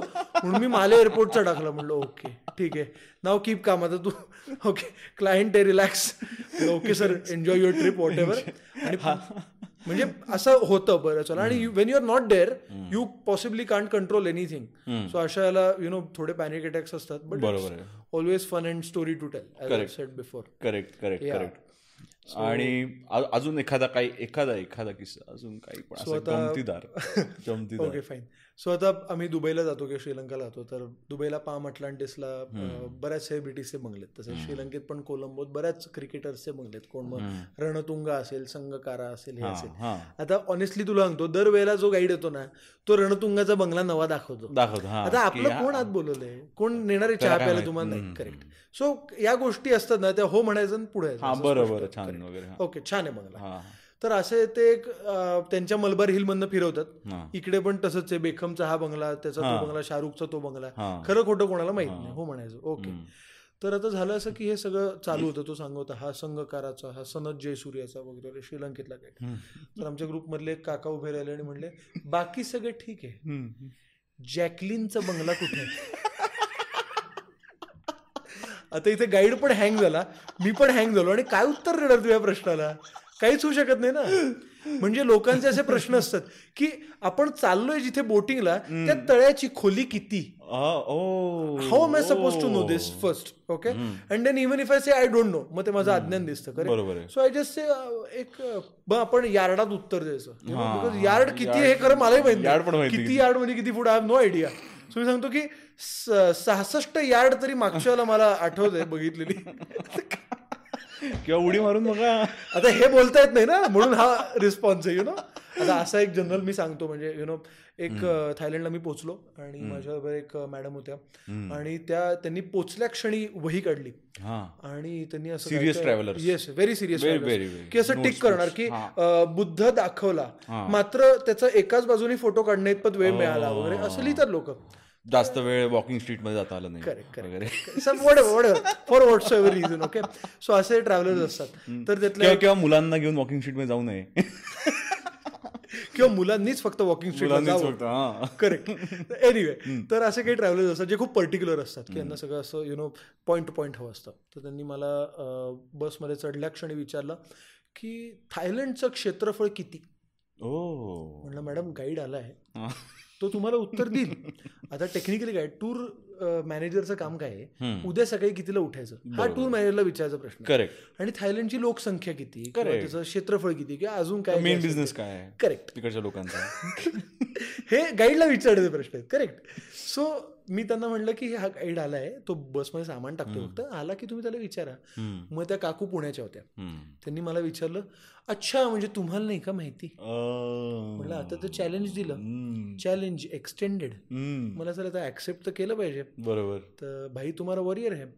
म्हणलं थायलंडचं जे क्षेत्रफळ आहे ना काकू. ते दहा हजार सहाशे चौसष्ट स्क्वेअर किलोमीटर आहे.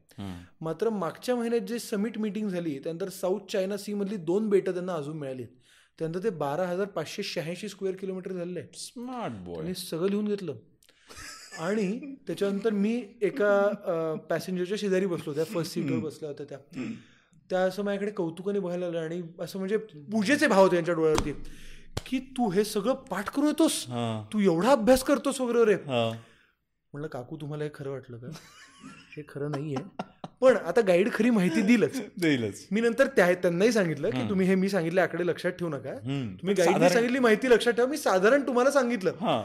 पण अप्रॉक्सिमेटली हा करेक्ट आणि माझं असं म्हणणं आहे की म्हणजे ह्युमर जर त्या क्षणी सुचला आणि तो नाही टाकला तर तो ह्युमरचा अपमान आहे. आणि तर मग मग पुण्यात राहून काय केलं मग? पुण्यात एक्झॅक्टली प्लस तो तुम्ही सडवून ऐकवणार कोणाला नंतर एक्झॅक्टली त्या क्षणी तो सांगितलं तर ती स्टोरी आहे ना नाही तर मग काय. मग मी मी पण रागाने बोललो असतो याला काय अर्थ नाहीये. बरोबर आहे. तिथे जर तो पडला तर तो आहे.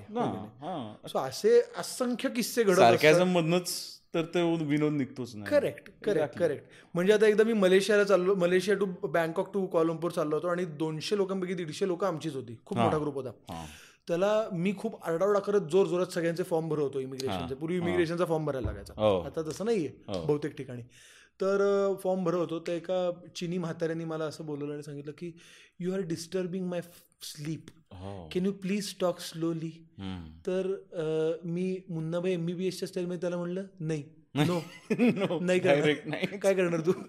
म्हणजे दीडशे पॅसेंजर्स माझेत मी असं आपले आमदार जास्त म्हणलं सत्ता स्थापनाला कसा जोर येतो तसं समथिंग लाईक दॅट हा आमचे मग असं म्हणलं तो गप झोपला. मला असं दीड तासाची फ्लाईट तर तू काय झोपणार आहे. तर ते एअर एशियाचं विमान. तर मागितल्यावर सुद्धा पाणी देत नाहीत. म्हणजे ते पुण्याची कंपनी आहे. एक्झॅक्टली यार सो म्हणजे त्याच्यात तू काय असं रिलॅक्स झोपणार होतस? राहू दे. ओके नाही नाही होणार. काय करत ते करतो. सो हे थोडं बाहेर ऍटिट्यूड हे ठेवायला लागतं की तुम्ही दाबले जाऊ शकत नाही कोणाकडे म्हणजे मनात भीती असते तुमच्या. कित्येक वेळेला असं असतं की लोकेशन नवीन असतं. हा. आणि तुमच्या मनात भीती असते की मला हे जमणार आहे का? हे असं होणार आहे का? पण फाजील आत्मविश्वासावरती ट्रिप मारायची. हे असं स्टँडर्ड मॉड्यूल आहे. तुम्ही थोडं पुढे यायचं थोडी माहिती काढायची काय होते कसं होतं आणि then you do it guide भेटेपर्यंत तरी ऍटलिस्ट. गाईड भेटल्यावर काय एकदा काय प्रश्न नसतो. सॉर्टेड तर आता जेव्हा तू एवढं ट्रॅव्हल करतोस. ठीक आहे? Solo travel family travel group travel सगळ्यात जास्ती. तर ट्रॅव्हल हा तुझ्या पॉइंट ऑफ व्ह्यूनी आता तू कसं डिफाईन करतो? कारण का तू तुझे अनुभव हे वेगळे अस आहेत. बरोबर? की जे लोक नॉर्मली जे लोक बघतात मग तू काय बघतोस? किंवा तुला काय त्याच्यातनं हा काय कसं what what is your take on this okay so जर तू माझ्याबद्दल म्हणशील की मला when I go for like you know travel what is something I look for तर याला मी असं म्हणेन की पर्टिक्युलरली माझं असं आहे की I am a student of history as well as geography मला ह्या दोन सब्जेक्ट्स खूप आवडतात. तर मी बरंच काय काय वाचत असतो जे बहुतेकतः ऐतिहासिक असतं हिस्टॉरिकल असतं किंवा मला जॉग्रफी पण खूप आवडते आणि मला हे दोन रिलेट करायला आवडतात. जेव्हा ज्याला जिओ पॉलिटिक्स किंवा बरोबर. असं म्हणतात एक वेगळा डोमेन आहे ते. तर याच्याशी रिलेटेड गोष्टी मला करायला खूप आवडतात. फॉर एक्झाम्पल मी थायलंडला गेलो होतो. आणि north of Thailand for the change हे पटाया बँकॉक फुकेत हे सगळं साऊथला येतं. जिथे मोस्ट ऑफ द लोक बरोबर बरोबर. आणि इथे गेल्यावरती एक हेल्फायर पास नावाचा ट्रेक होता. तो मी केला. तर तो trek as a trek also it is amazing कारण त्याच्यात तुम्ही तीन देशात नव्हता. कंबोडिया म्यानमार आणि थायलंड. या तीन देशातनं तो ट्रेक जातो. तो एक फुल डेचा ट्रेक आहे. आणि तो सर्कल तुम्ही कंप्लीट करता. सो हेल्फायर पास हा याच्यावरती बेस्ड आहे की bridge on the river Kwai नावाचा एक मूवी आला होता. खूप कमी लोकांनी हा पाहिला कारण हो, नाईन्टीन हो. फोर्टी एट फोर्टी सेव्हनला वगैरे आला. बरोबर. तर तो it is about prisoners of war जे जपानचे प्रिझनर्स होते आणि त्यांनी तो ब्रिज बांधला यु नो रेल्वेसाठी आणि फॉर जॅपनीज आर्मी आणि हे कोण होते? तर भारतीय लोक होती जे इंग्रजांकडनं लढत हो होते. हो हो अ, ज्या लोकल मलेई लोक होती आणि चिनी लोक होती. ह्यांनी तो अंडर जपान्स वॉट वीकेंडचे त्यांच्या रूल Regiment, अंडर हा, रेजिमेंट अंडर त्यांनी तो बांधला. तर याच्यात सात डोंगर होते जे त्यांनी छिन्नी हातोड्याने फोडलेत. आणि त्याच्यातनं तो रेल्वेचा ट्रॅक गेला आहे so it is historically very important आणि तो ट्रेक ॲज अ ट्रेक भारी मी म्हणलं कारण त्या ट्रेकला तुम्हाला संपूर्ण अंगाला तंबाखू सोडून जायला लागतं. ओके. कारण लिचेस चिकटतात नाही तर सो ते एक होतं. प्लस तुम्हाला प्रत्येकाला कोयता देतात. त्या कोयताने तुम्ही झाडं साफ करत जायची. अच्छा. Okay? So it is very adventurous हा. आणि खूप छान होता तो. इट्स व्हेरी ह्युमिड आणि हे ते ते आणि पॉईंट्स पॉईंट्स बघत बघत आम्ही चाललो होतो आणि हे सगळं आम्ही केलं. आणि now this is this is a geography or little bit of history part मी सुभाषचंद्र बोसांवरती नेताजी सुभाषचंद्र बोसांवरती महानायक नावाचं पुस्तक आहे ते पण वाचलं. So I was very curious की ते कुठल्या रस्त्याने इम्फाळ साईडला आले और म्यानमार साईडला आले. कारण सिंगापूर मलेशिया थायलंड आणि मग म्यानमार. हा सेम पट्टा पडतो. म्हणजे जमिनीवरनं तुम्ही गेलात तर. तर तिथे मला अशा काही गोष्टी कळल्या लोकल लोकांकडनं की तिकडनं जी आझाद हिंद सेना गेली ती याच इथल्याच कुठल्या तरी ह्याच्यातनं गेली. And that was a moment of you know म्हणजे something which I can't define. की ते खूप भारी होतं माझ्यासाठी. की हे असं काहीतरी मी डिस्कवर केलं. और डिस्कवर मी नाही म्हणणार मी रिलेट केलं. आय जस्ट कनेक्टेड डॉट्स किंवा ते पर्टिक्युलरली तिथनं नसतील गेले. बट इथनंच कुठनंतरी तो लॉजिकल रूट जातो. हे माझ्यासाठी खूप महत्त्वाचं होतं. सो अशा ज्या गोष्टी असतात जिथे जॉग्रफी आणि हिस्ट्री एकत्र येते ते मला रिलेट करायला खूप आवडतं. ओके ह्याचं एक एक्झाम्पल अजून सांगतो तुला. मला स्पाय नॉवेल्स खूप आवडतात. आणि जी ॲक्च्युअल स्पाय क्राफ्ट आहे त्याच्यावरची रॅन्डम इमॅजिनरी नाही. तर एक पंकज कालुवाला म्हणून रायटर आहेत. तर त्यांचं त्या- म्हणजे रशियाची के जी बी लेट्से काय ब्रिटनची एम आय सिक्स इस्रायलची मोसाद अशी बुक्स आहेत. तर त्यांचं जे ब्रिटनची एम आय सिक्स बुक आहे त्याच्यामध्ये रिचर्ड सोर्ज नावाच्या एका स्पायचा उल्लेख आहे. तर he is called as one of the most successful spies in the world okay and most pivotal असं म्हणता येईल त्याला की he is the most important why because Richard shows was born in England he went to Germany in second world war आणि त्यांनी तिकडे German तो convert झाला सॉर्ट ऑफ तो नाझिझमकडे आकर्षित झाला. तिकडनं त्याला नाझी म्हणजे त्याला ॲक्च्युली नाझी जर्मनीवरती स्पाईंग करायला पाठवलं होतं. पण त्याला नाझी फिलॉसॉफी आवडली तो त्यांच्यात कन्वर्ट झाला. त्याच्यानंतर Nazi Germany sent him to Russia Soviet Russia for spying तिथे गेल्यावरती he was impressed by communism तो कम्युनिझमला चेंज झाला. ओके आणि प्रत्येक ठिकाणी तू बघत असेल वाय ही सक्सेसफुल किंवा प्रत्येक ठिकाणी त्याला ट्रस्ट करून स्पाय बनवण्यात येते. बरोबर. त्यांनी ते ऍक्सेप्ट केलं करेक्ट अं, रशियामधनं त्याला पाठवण्यात आलं जपानमध्ये. ओके आता जपानमध्ये जेव्हा तो काम करत होता तेव्हा दुसऱ्या महायुद्धाला ऑपरेशन बार्बरोसा म्हणजे हिटलरने जेव्हा हल्ला केला होता रशियावरती आणि रशियावरती ब्लिट्स क्रीग म्हणजे दिवसाला सत्तर सत्तर किलोमीटर. एरिया ते कव्हर करत होते their speed was beyond imagination. आणि रशियाला सगळ्यात जास्त भीती ही होती की या बाजूनी जपान अटॅक करेल का. कारण that was the part of fascist treaty. की जप- जर्मनी रश हे इटली. आणि जपानची अशी ट्रीटी होती की इकडनं जर हल्ला केला हिटलरनी तर त्या बाजूनी जपान करणार हम्म. आता त्यामुळे जप जर्मन अं, रशियाचं मोस्ट ऑफ द सैन्य जे होतं if you look at the map तर ते व्लादिओस्टॉकला होतं इथे ट्रान्सेबियन रेल्वे संपते the longest railway to defend it yeah exactly Vladivostok correct correct it's actually Yekaterinburg to Vladivostok पण ठीक आहे. तर तिकडनं तिकडे ते सैन्य थांबलं होतं आणि इकडे बॅकअप नव्हता. Richard Sorge was in Germany Japan as a Russian spy त्यांनी त्याला ही न्यूज लागली की Japan is going for Pearl Harbour त्यांनी एक मेसेज ट्रान्समिट केला yellow is going for the white and not for the reds yellow is Japanese white is Americans and red is Russians they are not going for Russians they are going for Americans हा message दिला आणि त्याच्यानंतर Richard shows as a spy म्हणून पकडला गेला. ओ जपानमध्ये जपानमध्ये पकडला गेला. ह्याच्यानंतर इकडे मॉस्कोमध्ये काय झालं? हा मेसेज आल्या क्षणी तिकडे जनरल जुकोव म्हणून होता. जनरल जुकोव जो व्लादिओस्टॉकला होता त्याला विमानाने एअरड्रॉपनी इकडे बोलवण्यात आलं. तो इकडे आला in the beginning of December if I am not wrong त्याच्या त्याच्याबरोबर थर्टी सिक्स डिव्हिजन सैन्य आलं. जो एक खूप मोठा बॅकअप होता. आणि हा जो जर्मनांना फटका बसला किंवा ठोसा बसला मॉस्कोला they could not win Kremlin त्यांना क्रेमलिनचे मनोरे इसे होते पण ते पोचू शकले नाहीत आतमध्ये. कारण हा बॅकअप आला आणि युद्धाचं पारडं फिरलं now how I relate to this मी जिथे युकेला गेलो तिथे मी रिचर्ड सोर्टचं घर बघितलं वेर ही. वॉज. मी जर्मनीला गेलो तिथे मी राईस्टॅग बघितला बर्लिनला जिथे तो basically you know now it's a new Reichstag of course it's not old Reichstag पण he was somewhere associated to that त्यानंतर मी मॉस्कोला गेलो. तिथे क्रेमलिनच्या बाहेर जनरल जुकोवचा पुतळा आहे. जो घोडावर बसलाय आणि त्याच्या पायाखाली जर्मनीचा जो सिजिल आहे गरुड तो असा पडलाय. यु नो लाईक हे झालं म्हणजे डिफिटेड असं आहे. आणि मी जपानला गेलो.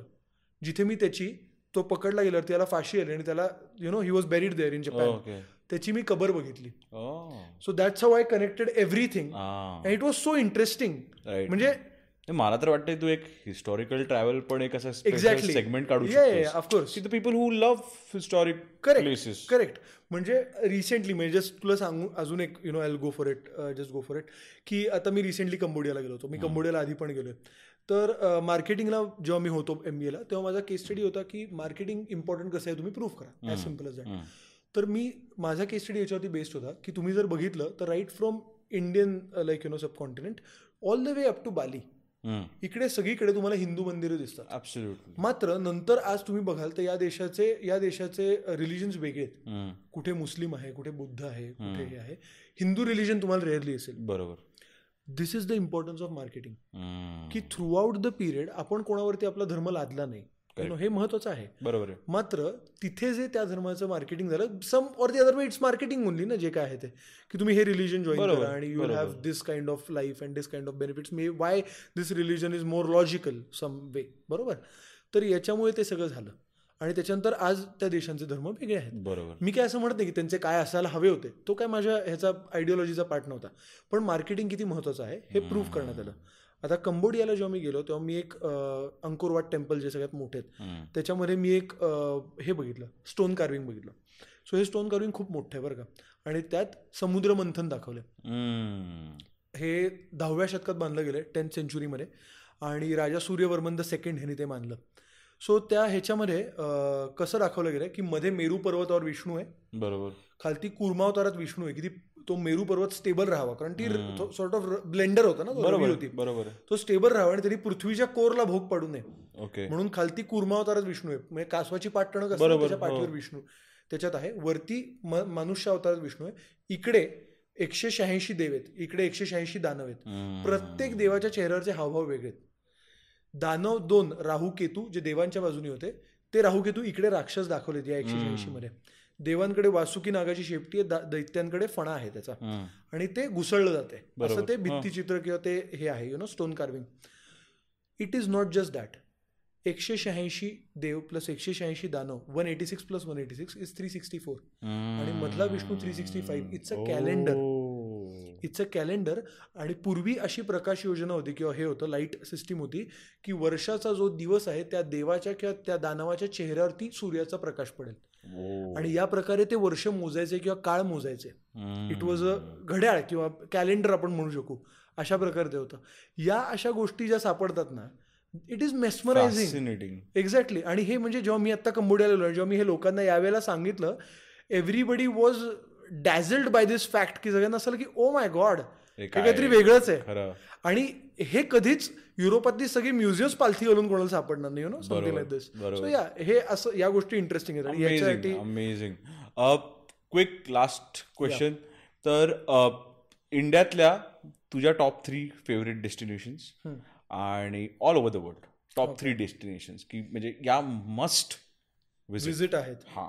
ओके सो इंडियातलं मी एक सांगीन अं, Kaziranga national park. Okay it is really nice तिथली जी सफारी असते ती पण हत्तीच्या पाठीवर नव्हते. सो इट इज अरुणाचल प्रदेशमध्ये? करेक्ट. करेक्ट. करेक्ट सो त्यानंतर दुसरं मी एक सांगेन की ते म्हणजे नील आयलंड म्हणून अंदमानला आयलंड आहे. Okay. Very few people go to Neil island mostly हनीमूनच go to Neel island आणि मला या गोष्टी आवडतात की जायचं आणि रिलॅक्स करायचं. जर ती डेस्टिनेशन तशी तशी असेल तर. Neil island is really really nice place. हे एक दुसरं मी सांगेन. आणि तिसरं मी खूप माउंटन पर्सन नाही आहे तसं म्हटलं तर. तर मला बीचेस जास्त आवडतात. तर याला एक कोवलम बीच म्हणून आहे. जो. गोव्याचा नाही आहे हा जो त्रिवेंद्रमच्या नॉर्थला येतो. हा. तर तो खूप सुंदर आहे. ओके. आणि म्हणजे मला तो आवडण्यामागचं अजून एक कारण असं की तिथे एक रिदमची एक प्रॉपर्टी आहे जी पूर्वी लिलाज होती. आणि it's a property on the sea cliff आणि तिकडनं समोरच्या क्लिफवरती एक. असं white and red lighthouse आहे. आणि खूप छान आहे. सो या म्हणजे या तीन जागा मी डोमेस्टिकली सांगू शकेन म्हणजे आय थिंक या तिन्ही मी नाही केलेत. I think this would definitely go on my bucket list yeah yeah आणि internationally international so international here comes the confusion now कारण आता मला जरा केअरफुली चूज करायला लागेल. तर first one is of course my favourite place which is Flam हे एक गाव आहे. नॉर्वेमध्ये. नॉर्वेमधलं. नॉर्वे नटशेल नावाची एक जर्नी आहे जी world most scenic and iconic journey हे नॉर्वेमध्ये ते काय lights yes, yes. So this is not particular region जिथं. तुम्हाला नॉर्दर्न इकडनं दिसतात. पण नाही नाही इथनं दिसत नाही. हा. समरमध्ये जायची प्लेस आहे. बट नॉर्वे नटशेल ही जी जर्नी आहे which is the most iconic journey which entirely happens on public transport not on private transport okay तर ती मी दोनदा तीनदा केली आहे. आणि फ्लाम हा त्याचा मिड पॉईंट आहे ते एक खूप सुंदर गाव आहे. म्हणजे चित्रातलं गाव असावं असं आहे. आणि असं एक फियॉर्ड त्याच्यामध्ये येतं. क्रुझेस थांबलेले असतात.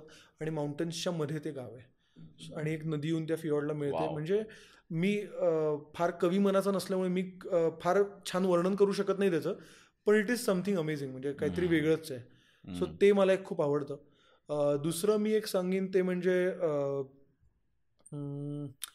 टास्मानिया.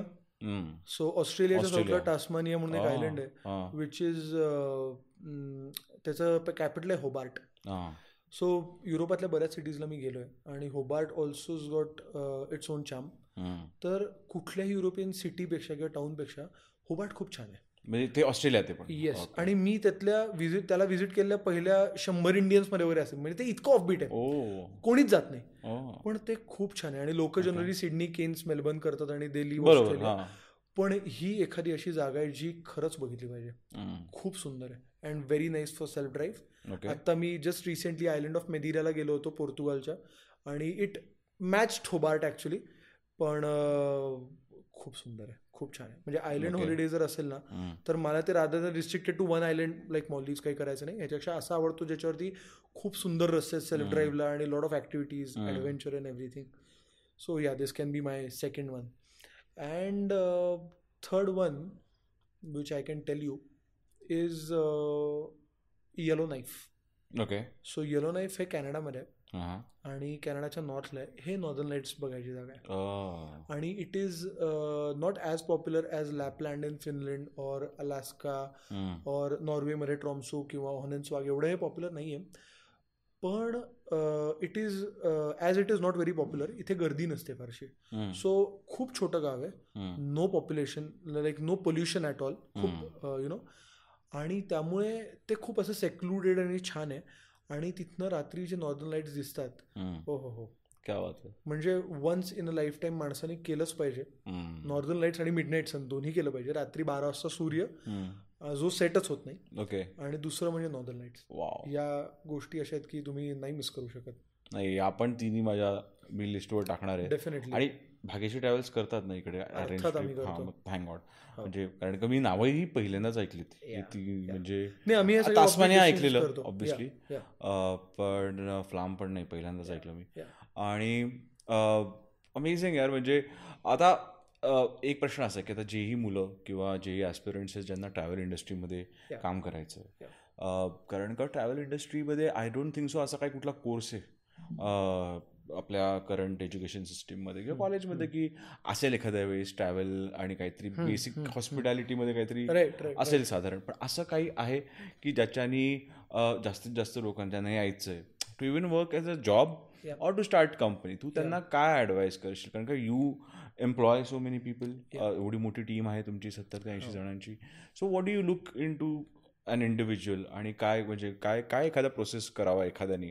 जो आता रिसेंटली ग्रॅज्युएट होत आहेत किंवा बारावी करत आहेत की त्यांना करायचं ट्रॅव्हल इंडस्ट्रीमध्ये as a career right so honestly speaking खूप काही करिक्युलम्स असे नाही आहेत जसं तू म्हणलास की जे ट्रॅव्हल ओरिएंटेड असतील. किंवा ते अं, म्हणजे थोडे आउटडेटेड जे आहेत ते.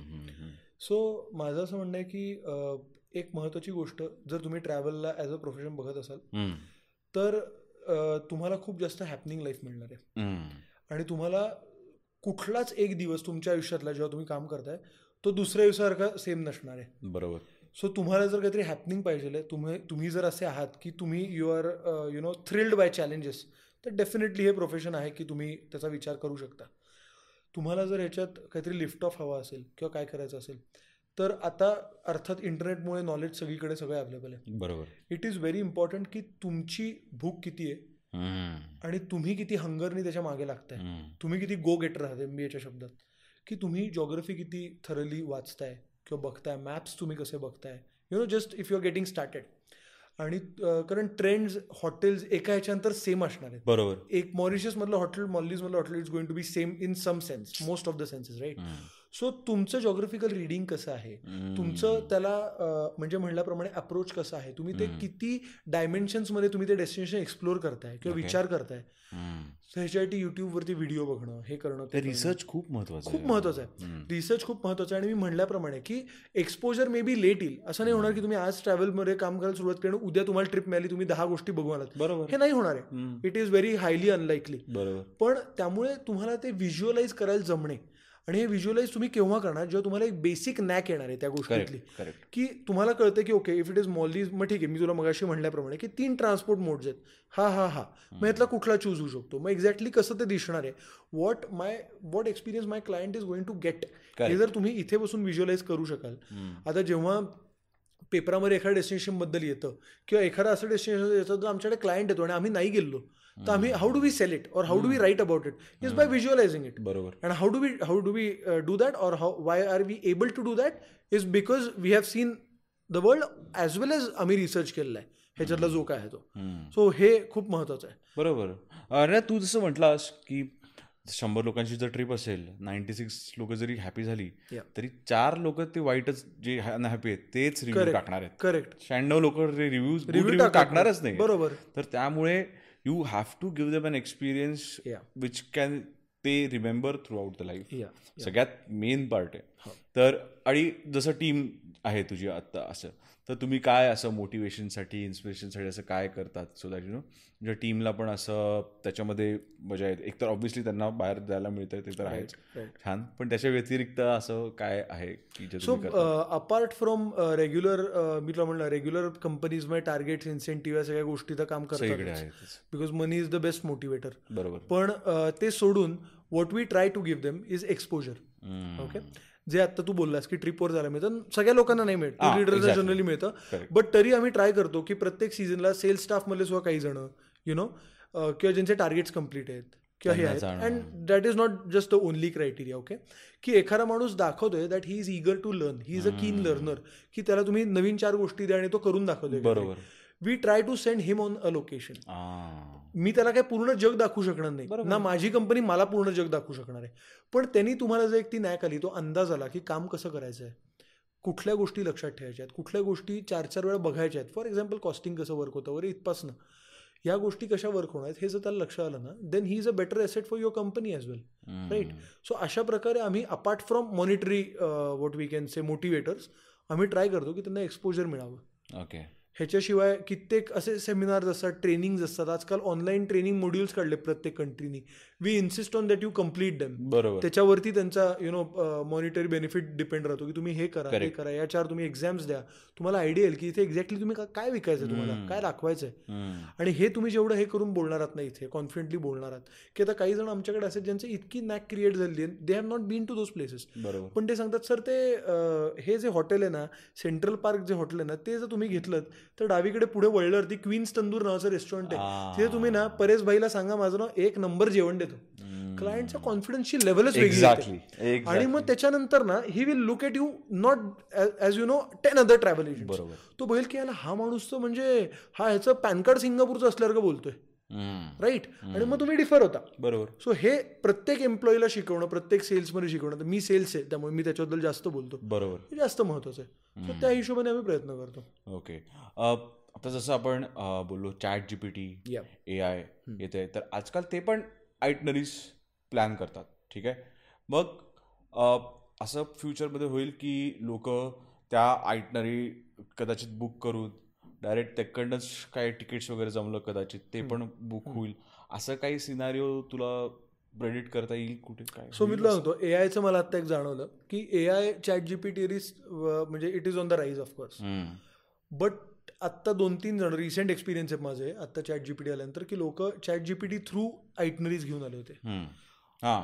आणि त्या आयटनरीज रिडिक्युलस होत्या. ओके म्हणजे कारण अल्गोरिदम जो असतो ना तो त्याला जो डेटा फीड केला होतो त्याच्यातनं काम करतो. बरोबर? सो ह्याच्यातनं ज्या गोष्टी आल्या होत्या त्याचे रिझल्ट खूप रिडिक्युलस होते. म्हणजे म्हणजे? फॉर एक्झाम्पल त्यांनी फुकेत क्राबी बँकॉकची आयटनरी केली होती. आणि त्यांनी फुकेतला दोन रात्र त्यानंतर क्राबीला दोन रात्र आणि बँकॉकला दोन रात्र असं केलं होतं. आता हे जे सगळा सिनारिओ होता याच्यामध्ये क्राबी क्राबीवरनं बँकॉकला जेव्हा जायचं आहे तुला तेव्हा त्यांनी जर्नी डिफाईन केली नव्हती. Okay okay it is a flight journey you can't go by you know you okay. Can't go by car you can't go by train या गोष्टी. किंवा फॉर एक्झाम्पल कोसामुई वरनं इकडे यायचा चिपेस्ट मार्ग ते काय दाखवतं? तुम्ही शोअरला या तीन तासाची बोट घ्या चार तास ड्राईव्ह करा then you will reach Phuket. Correct कारण जो चॅट जीपीटी थ्रू आयटनरी करतो किंवा जो प्राइस सेन्सिटिव्ह आहे तो त्याच्याकडे बघतो की प्राइस बरोबर. कुठे असते करेक्ट सो अशा काही मेजर गॅप्स राहून जातात. चॅट जीपीटीला अजूनही हे माहीत नाही की मंगळवारी लुव्र म्युझियम बंद असतं. सो तुझं पॅरिसला त्या दिवशी पाठवलं तुझ्या क्लायंटला यू आर स्क्रूड मी एकदाच येणार पॅरिसला बरोबर. तुला तारीख सजेस्ट करताना बघता नाही आलं. करेक्ट सो या ज्या बारीक सारीक गोष्टी आहेत ना या ब्रिज करायला अल्गोरिदमला अजून बरंच ॲडव्हान्स व्हायचं आहे. आमच्या सेक्टरमध्ये कारण तू लक्षात घे प्रत्येक क्लायंट वेगळा आहे प्रत्येकाची रिक्वायरमेंट वेगळी आहे आणि अतिशय बारीक बारीक बारीक गोष्टी आहेत त्याच्यात. ओके फॉर एक्झाम्पल लावतो माझे काही असे कम्फर्ट लेवल क्लायंट्स असतात. यांचं कसं असतं की सकाळी दहाच्या अलीकडची ट्रेन द्यायची नाही आम्हाला. किंवा सकाळी दहाच्या आधी आम्हाला बाहेर काढायचं नाही हॉटेलमधनं.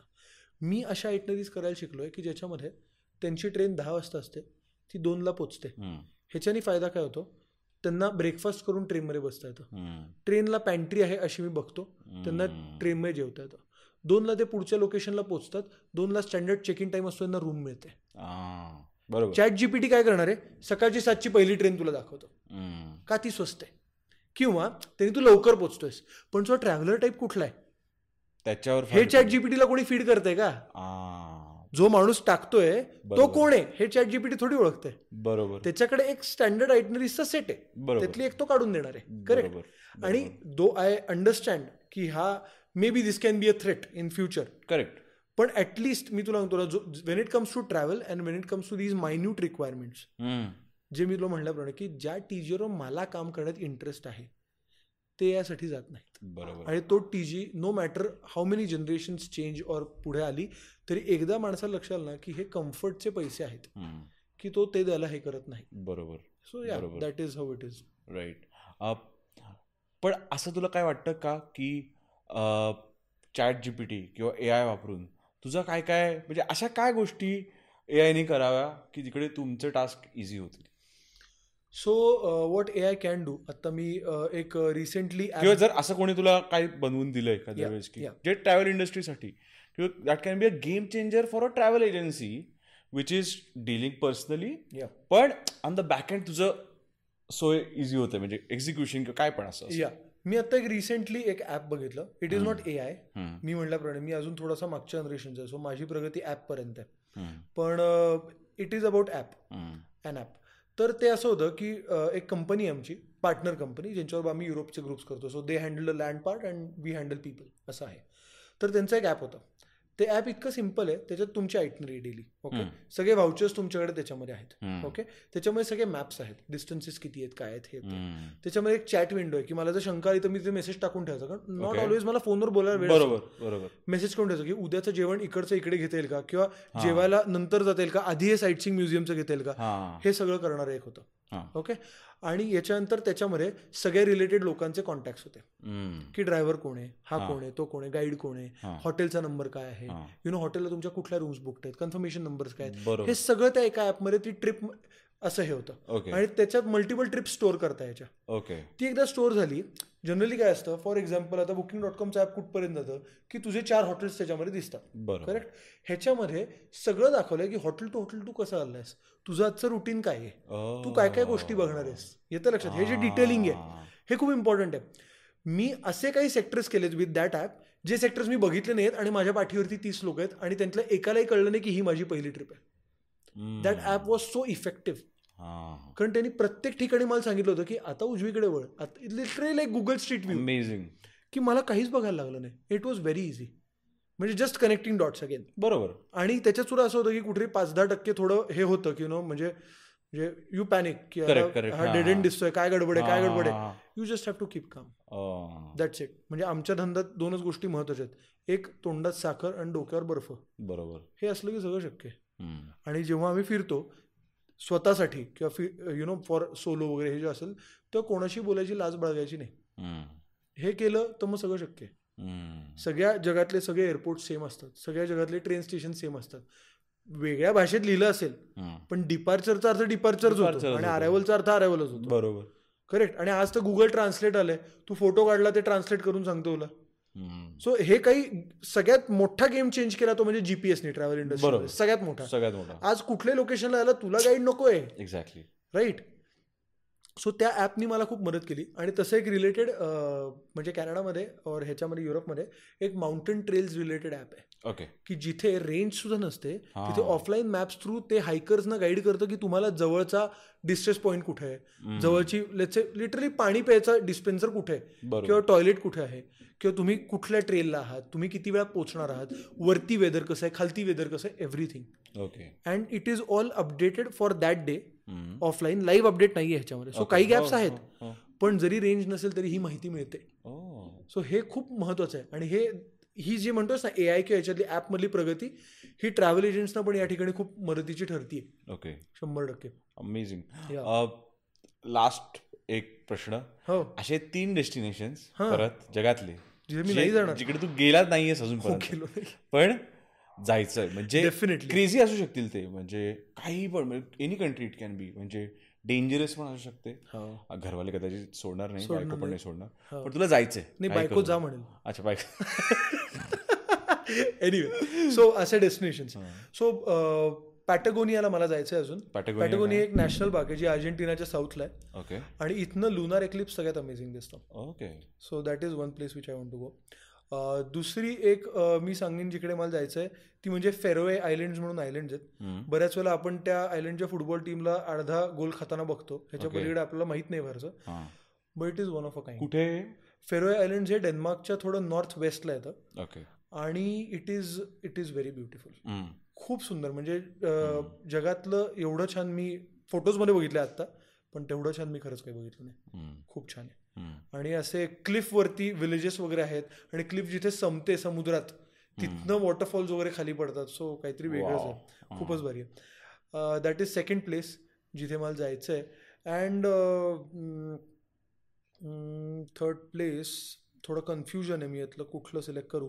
बट आय से की श्रीलंकामध्ये एक म्हणजे फारच जवळ आहे आपल्या खरं तर. श्रीलंकामध्ये एक अशी ट्रेल आहे त्याला रामायण ट्रेल म्हणतात. आणि त्याच्यामध्ये रावणाशी रिलेटेड साईट्स ते लोक दाखवतात. ओके ह्याच्यात रावणाचा एक राजमहाल आहे. हां. जो ओ जलमहाल आहे आणि तो समुद्राच्या खाली आहे. वाव आणि तो बघायला स्कुबा डायव्हिंग करत जायचं असतं. Wow so yeah something like that हे असे आहेत. आणि एक शेवटची अजून एक सांगतो चौथी मिळालीच म्हणून. केनियामध्ये सफारी होतात. सफारीज मी केलेल्या आहेत. सेरेंगिटी जसे most popular yeah so Serengeti is in Tanzania अच्छा okay Ngorongoro and Tanzania Ngorongoro हां. सेरेंगेटी इज इन टांझानिया केनियामध्ये मसाई माराला हे. होतात. त्याच्यात हॉट एअर बलूननी सफारी होते. सो हॉट एअर बलून वर उडत असतं. आणि खालनं असे विल्डर बीचचे कळप जात आहेत किंवा यु नो चित्ते चेज करतात हारणांना वगैरे. आणि. For the couples hot air balloon मध्ये कॅन्डल लाइट डिनरची डेट पण असते. काय? Yes so it have it's of course pricey और costly. But it is once a lifetime experience जो खूप भारी आहे. सो या या काही गोष्टी मला करायच्या आहेत. अमेझिंग अमेझिंग तर आय थिंक यशोधन हा खूप अमेझिंग इन्साईट आणि पॉडकास्ट झालेला आहे आपला. आमच्या व्ह्युअर्सनाही खूपच इन्फॉर्मेशन मिळणार आहे एकतर एकतर फार नवीन डेस्टिनेशन्स आम्हाला तुझ्यामुळे कळाले. एकतर आम्हाला म्हणजे या ट्रॅव्हल इंडस्ट्रीचं आपण एवढंच बघतो की ट्रॅव्हल इंडस्ट्रीला म्हणजे की तिकीट करणं आणि यु नो प्लॅन करणं वगैरे वगैरे वगैरे. पण तू जो इन्साईट आज शेअर केला आहेस तो. खूप नेक्स्ट लेवल आहे. आणि आय थिंक आमच्या व्ह्युअर्सनाही तो खूपच इन्साइटफुल असणार आहे. तर व्ह्युअर्स तुम्हाला काही प्रश्न असतील व ट्रॅव्हल इंडस्ट्री रिलेटेड किंवा या लाईनमध्ये तुम्हाला यायचं असेल किंवा आमच्या व्ह्युअर्सना जर काही बुकिंग करायचं असेल for the destinations that he mention specifically that is more तर that that is really important तर डेफिनेटली तुम्ही कमेंट करा. अं, मी ट्राय करू मॅक्सिमम की यशोधन अं, त्या उत्तरांना रिप्लाय करेल. या अं, तर यशोधन थँक्यू सो मच एकदा आमच्या व्ह्युअर्ससाठी प्लीज त्यांना सांगशील की तुला कसं वाटलं. आणि आमच्या चॅनलला लाईक करा सबस्क्राईब करा आणि फॉलो करा प्लीज ऑफकोर्स मला माझा हा पहिलाच पॉडकास्ट होता. बट ज्याप्रमाणे माझी पहिली ट्रिप होती कोणाला कळत नाही तर आय होप कोणाला कळलं नसेल. पण या it was so much fun आणि बऱ्याच गोष्टी ज्या रेग्युलरली मी एक्सपिरियन्स करतो त्यासुद्धा अशा कुठे बोलल्या जात नाहीत. म्हणजे अपार्ट फ्रॉम घरी आल्यावरती ट्रिपवरनं जसं मी मगाशी मयुरेशला म्हणत होतो की एक स्टँडअपचा एपिसोड असतो झालेल्या. अनुभवांचा. पण तो तेवढ्या पुरता मर्यादित राहतो ज्या पलीकडे तो कुठे जात नाही.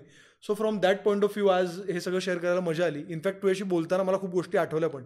ज्या अदरवाईज मी काही लिहून वगैरे ठेवत नाही त्यामुळे लक्षात. राहत नाहीत. So yeah it was so much fun आणि Absolutely. मजा आली. Thank you for coming yes and all the best for everything काय बोलतायचा हा एपिसोड ऐकल्याबद्दल धन्यवाद. पुढचा एपिसोड लवकरच येत आहे. नक्की ऐका. काय बोलताय?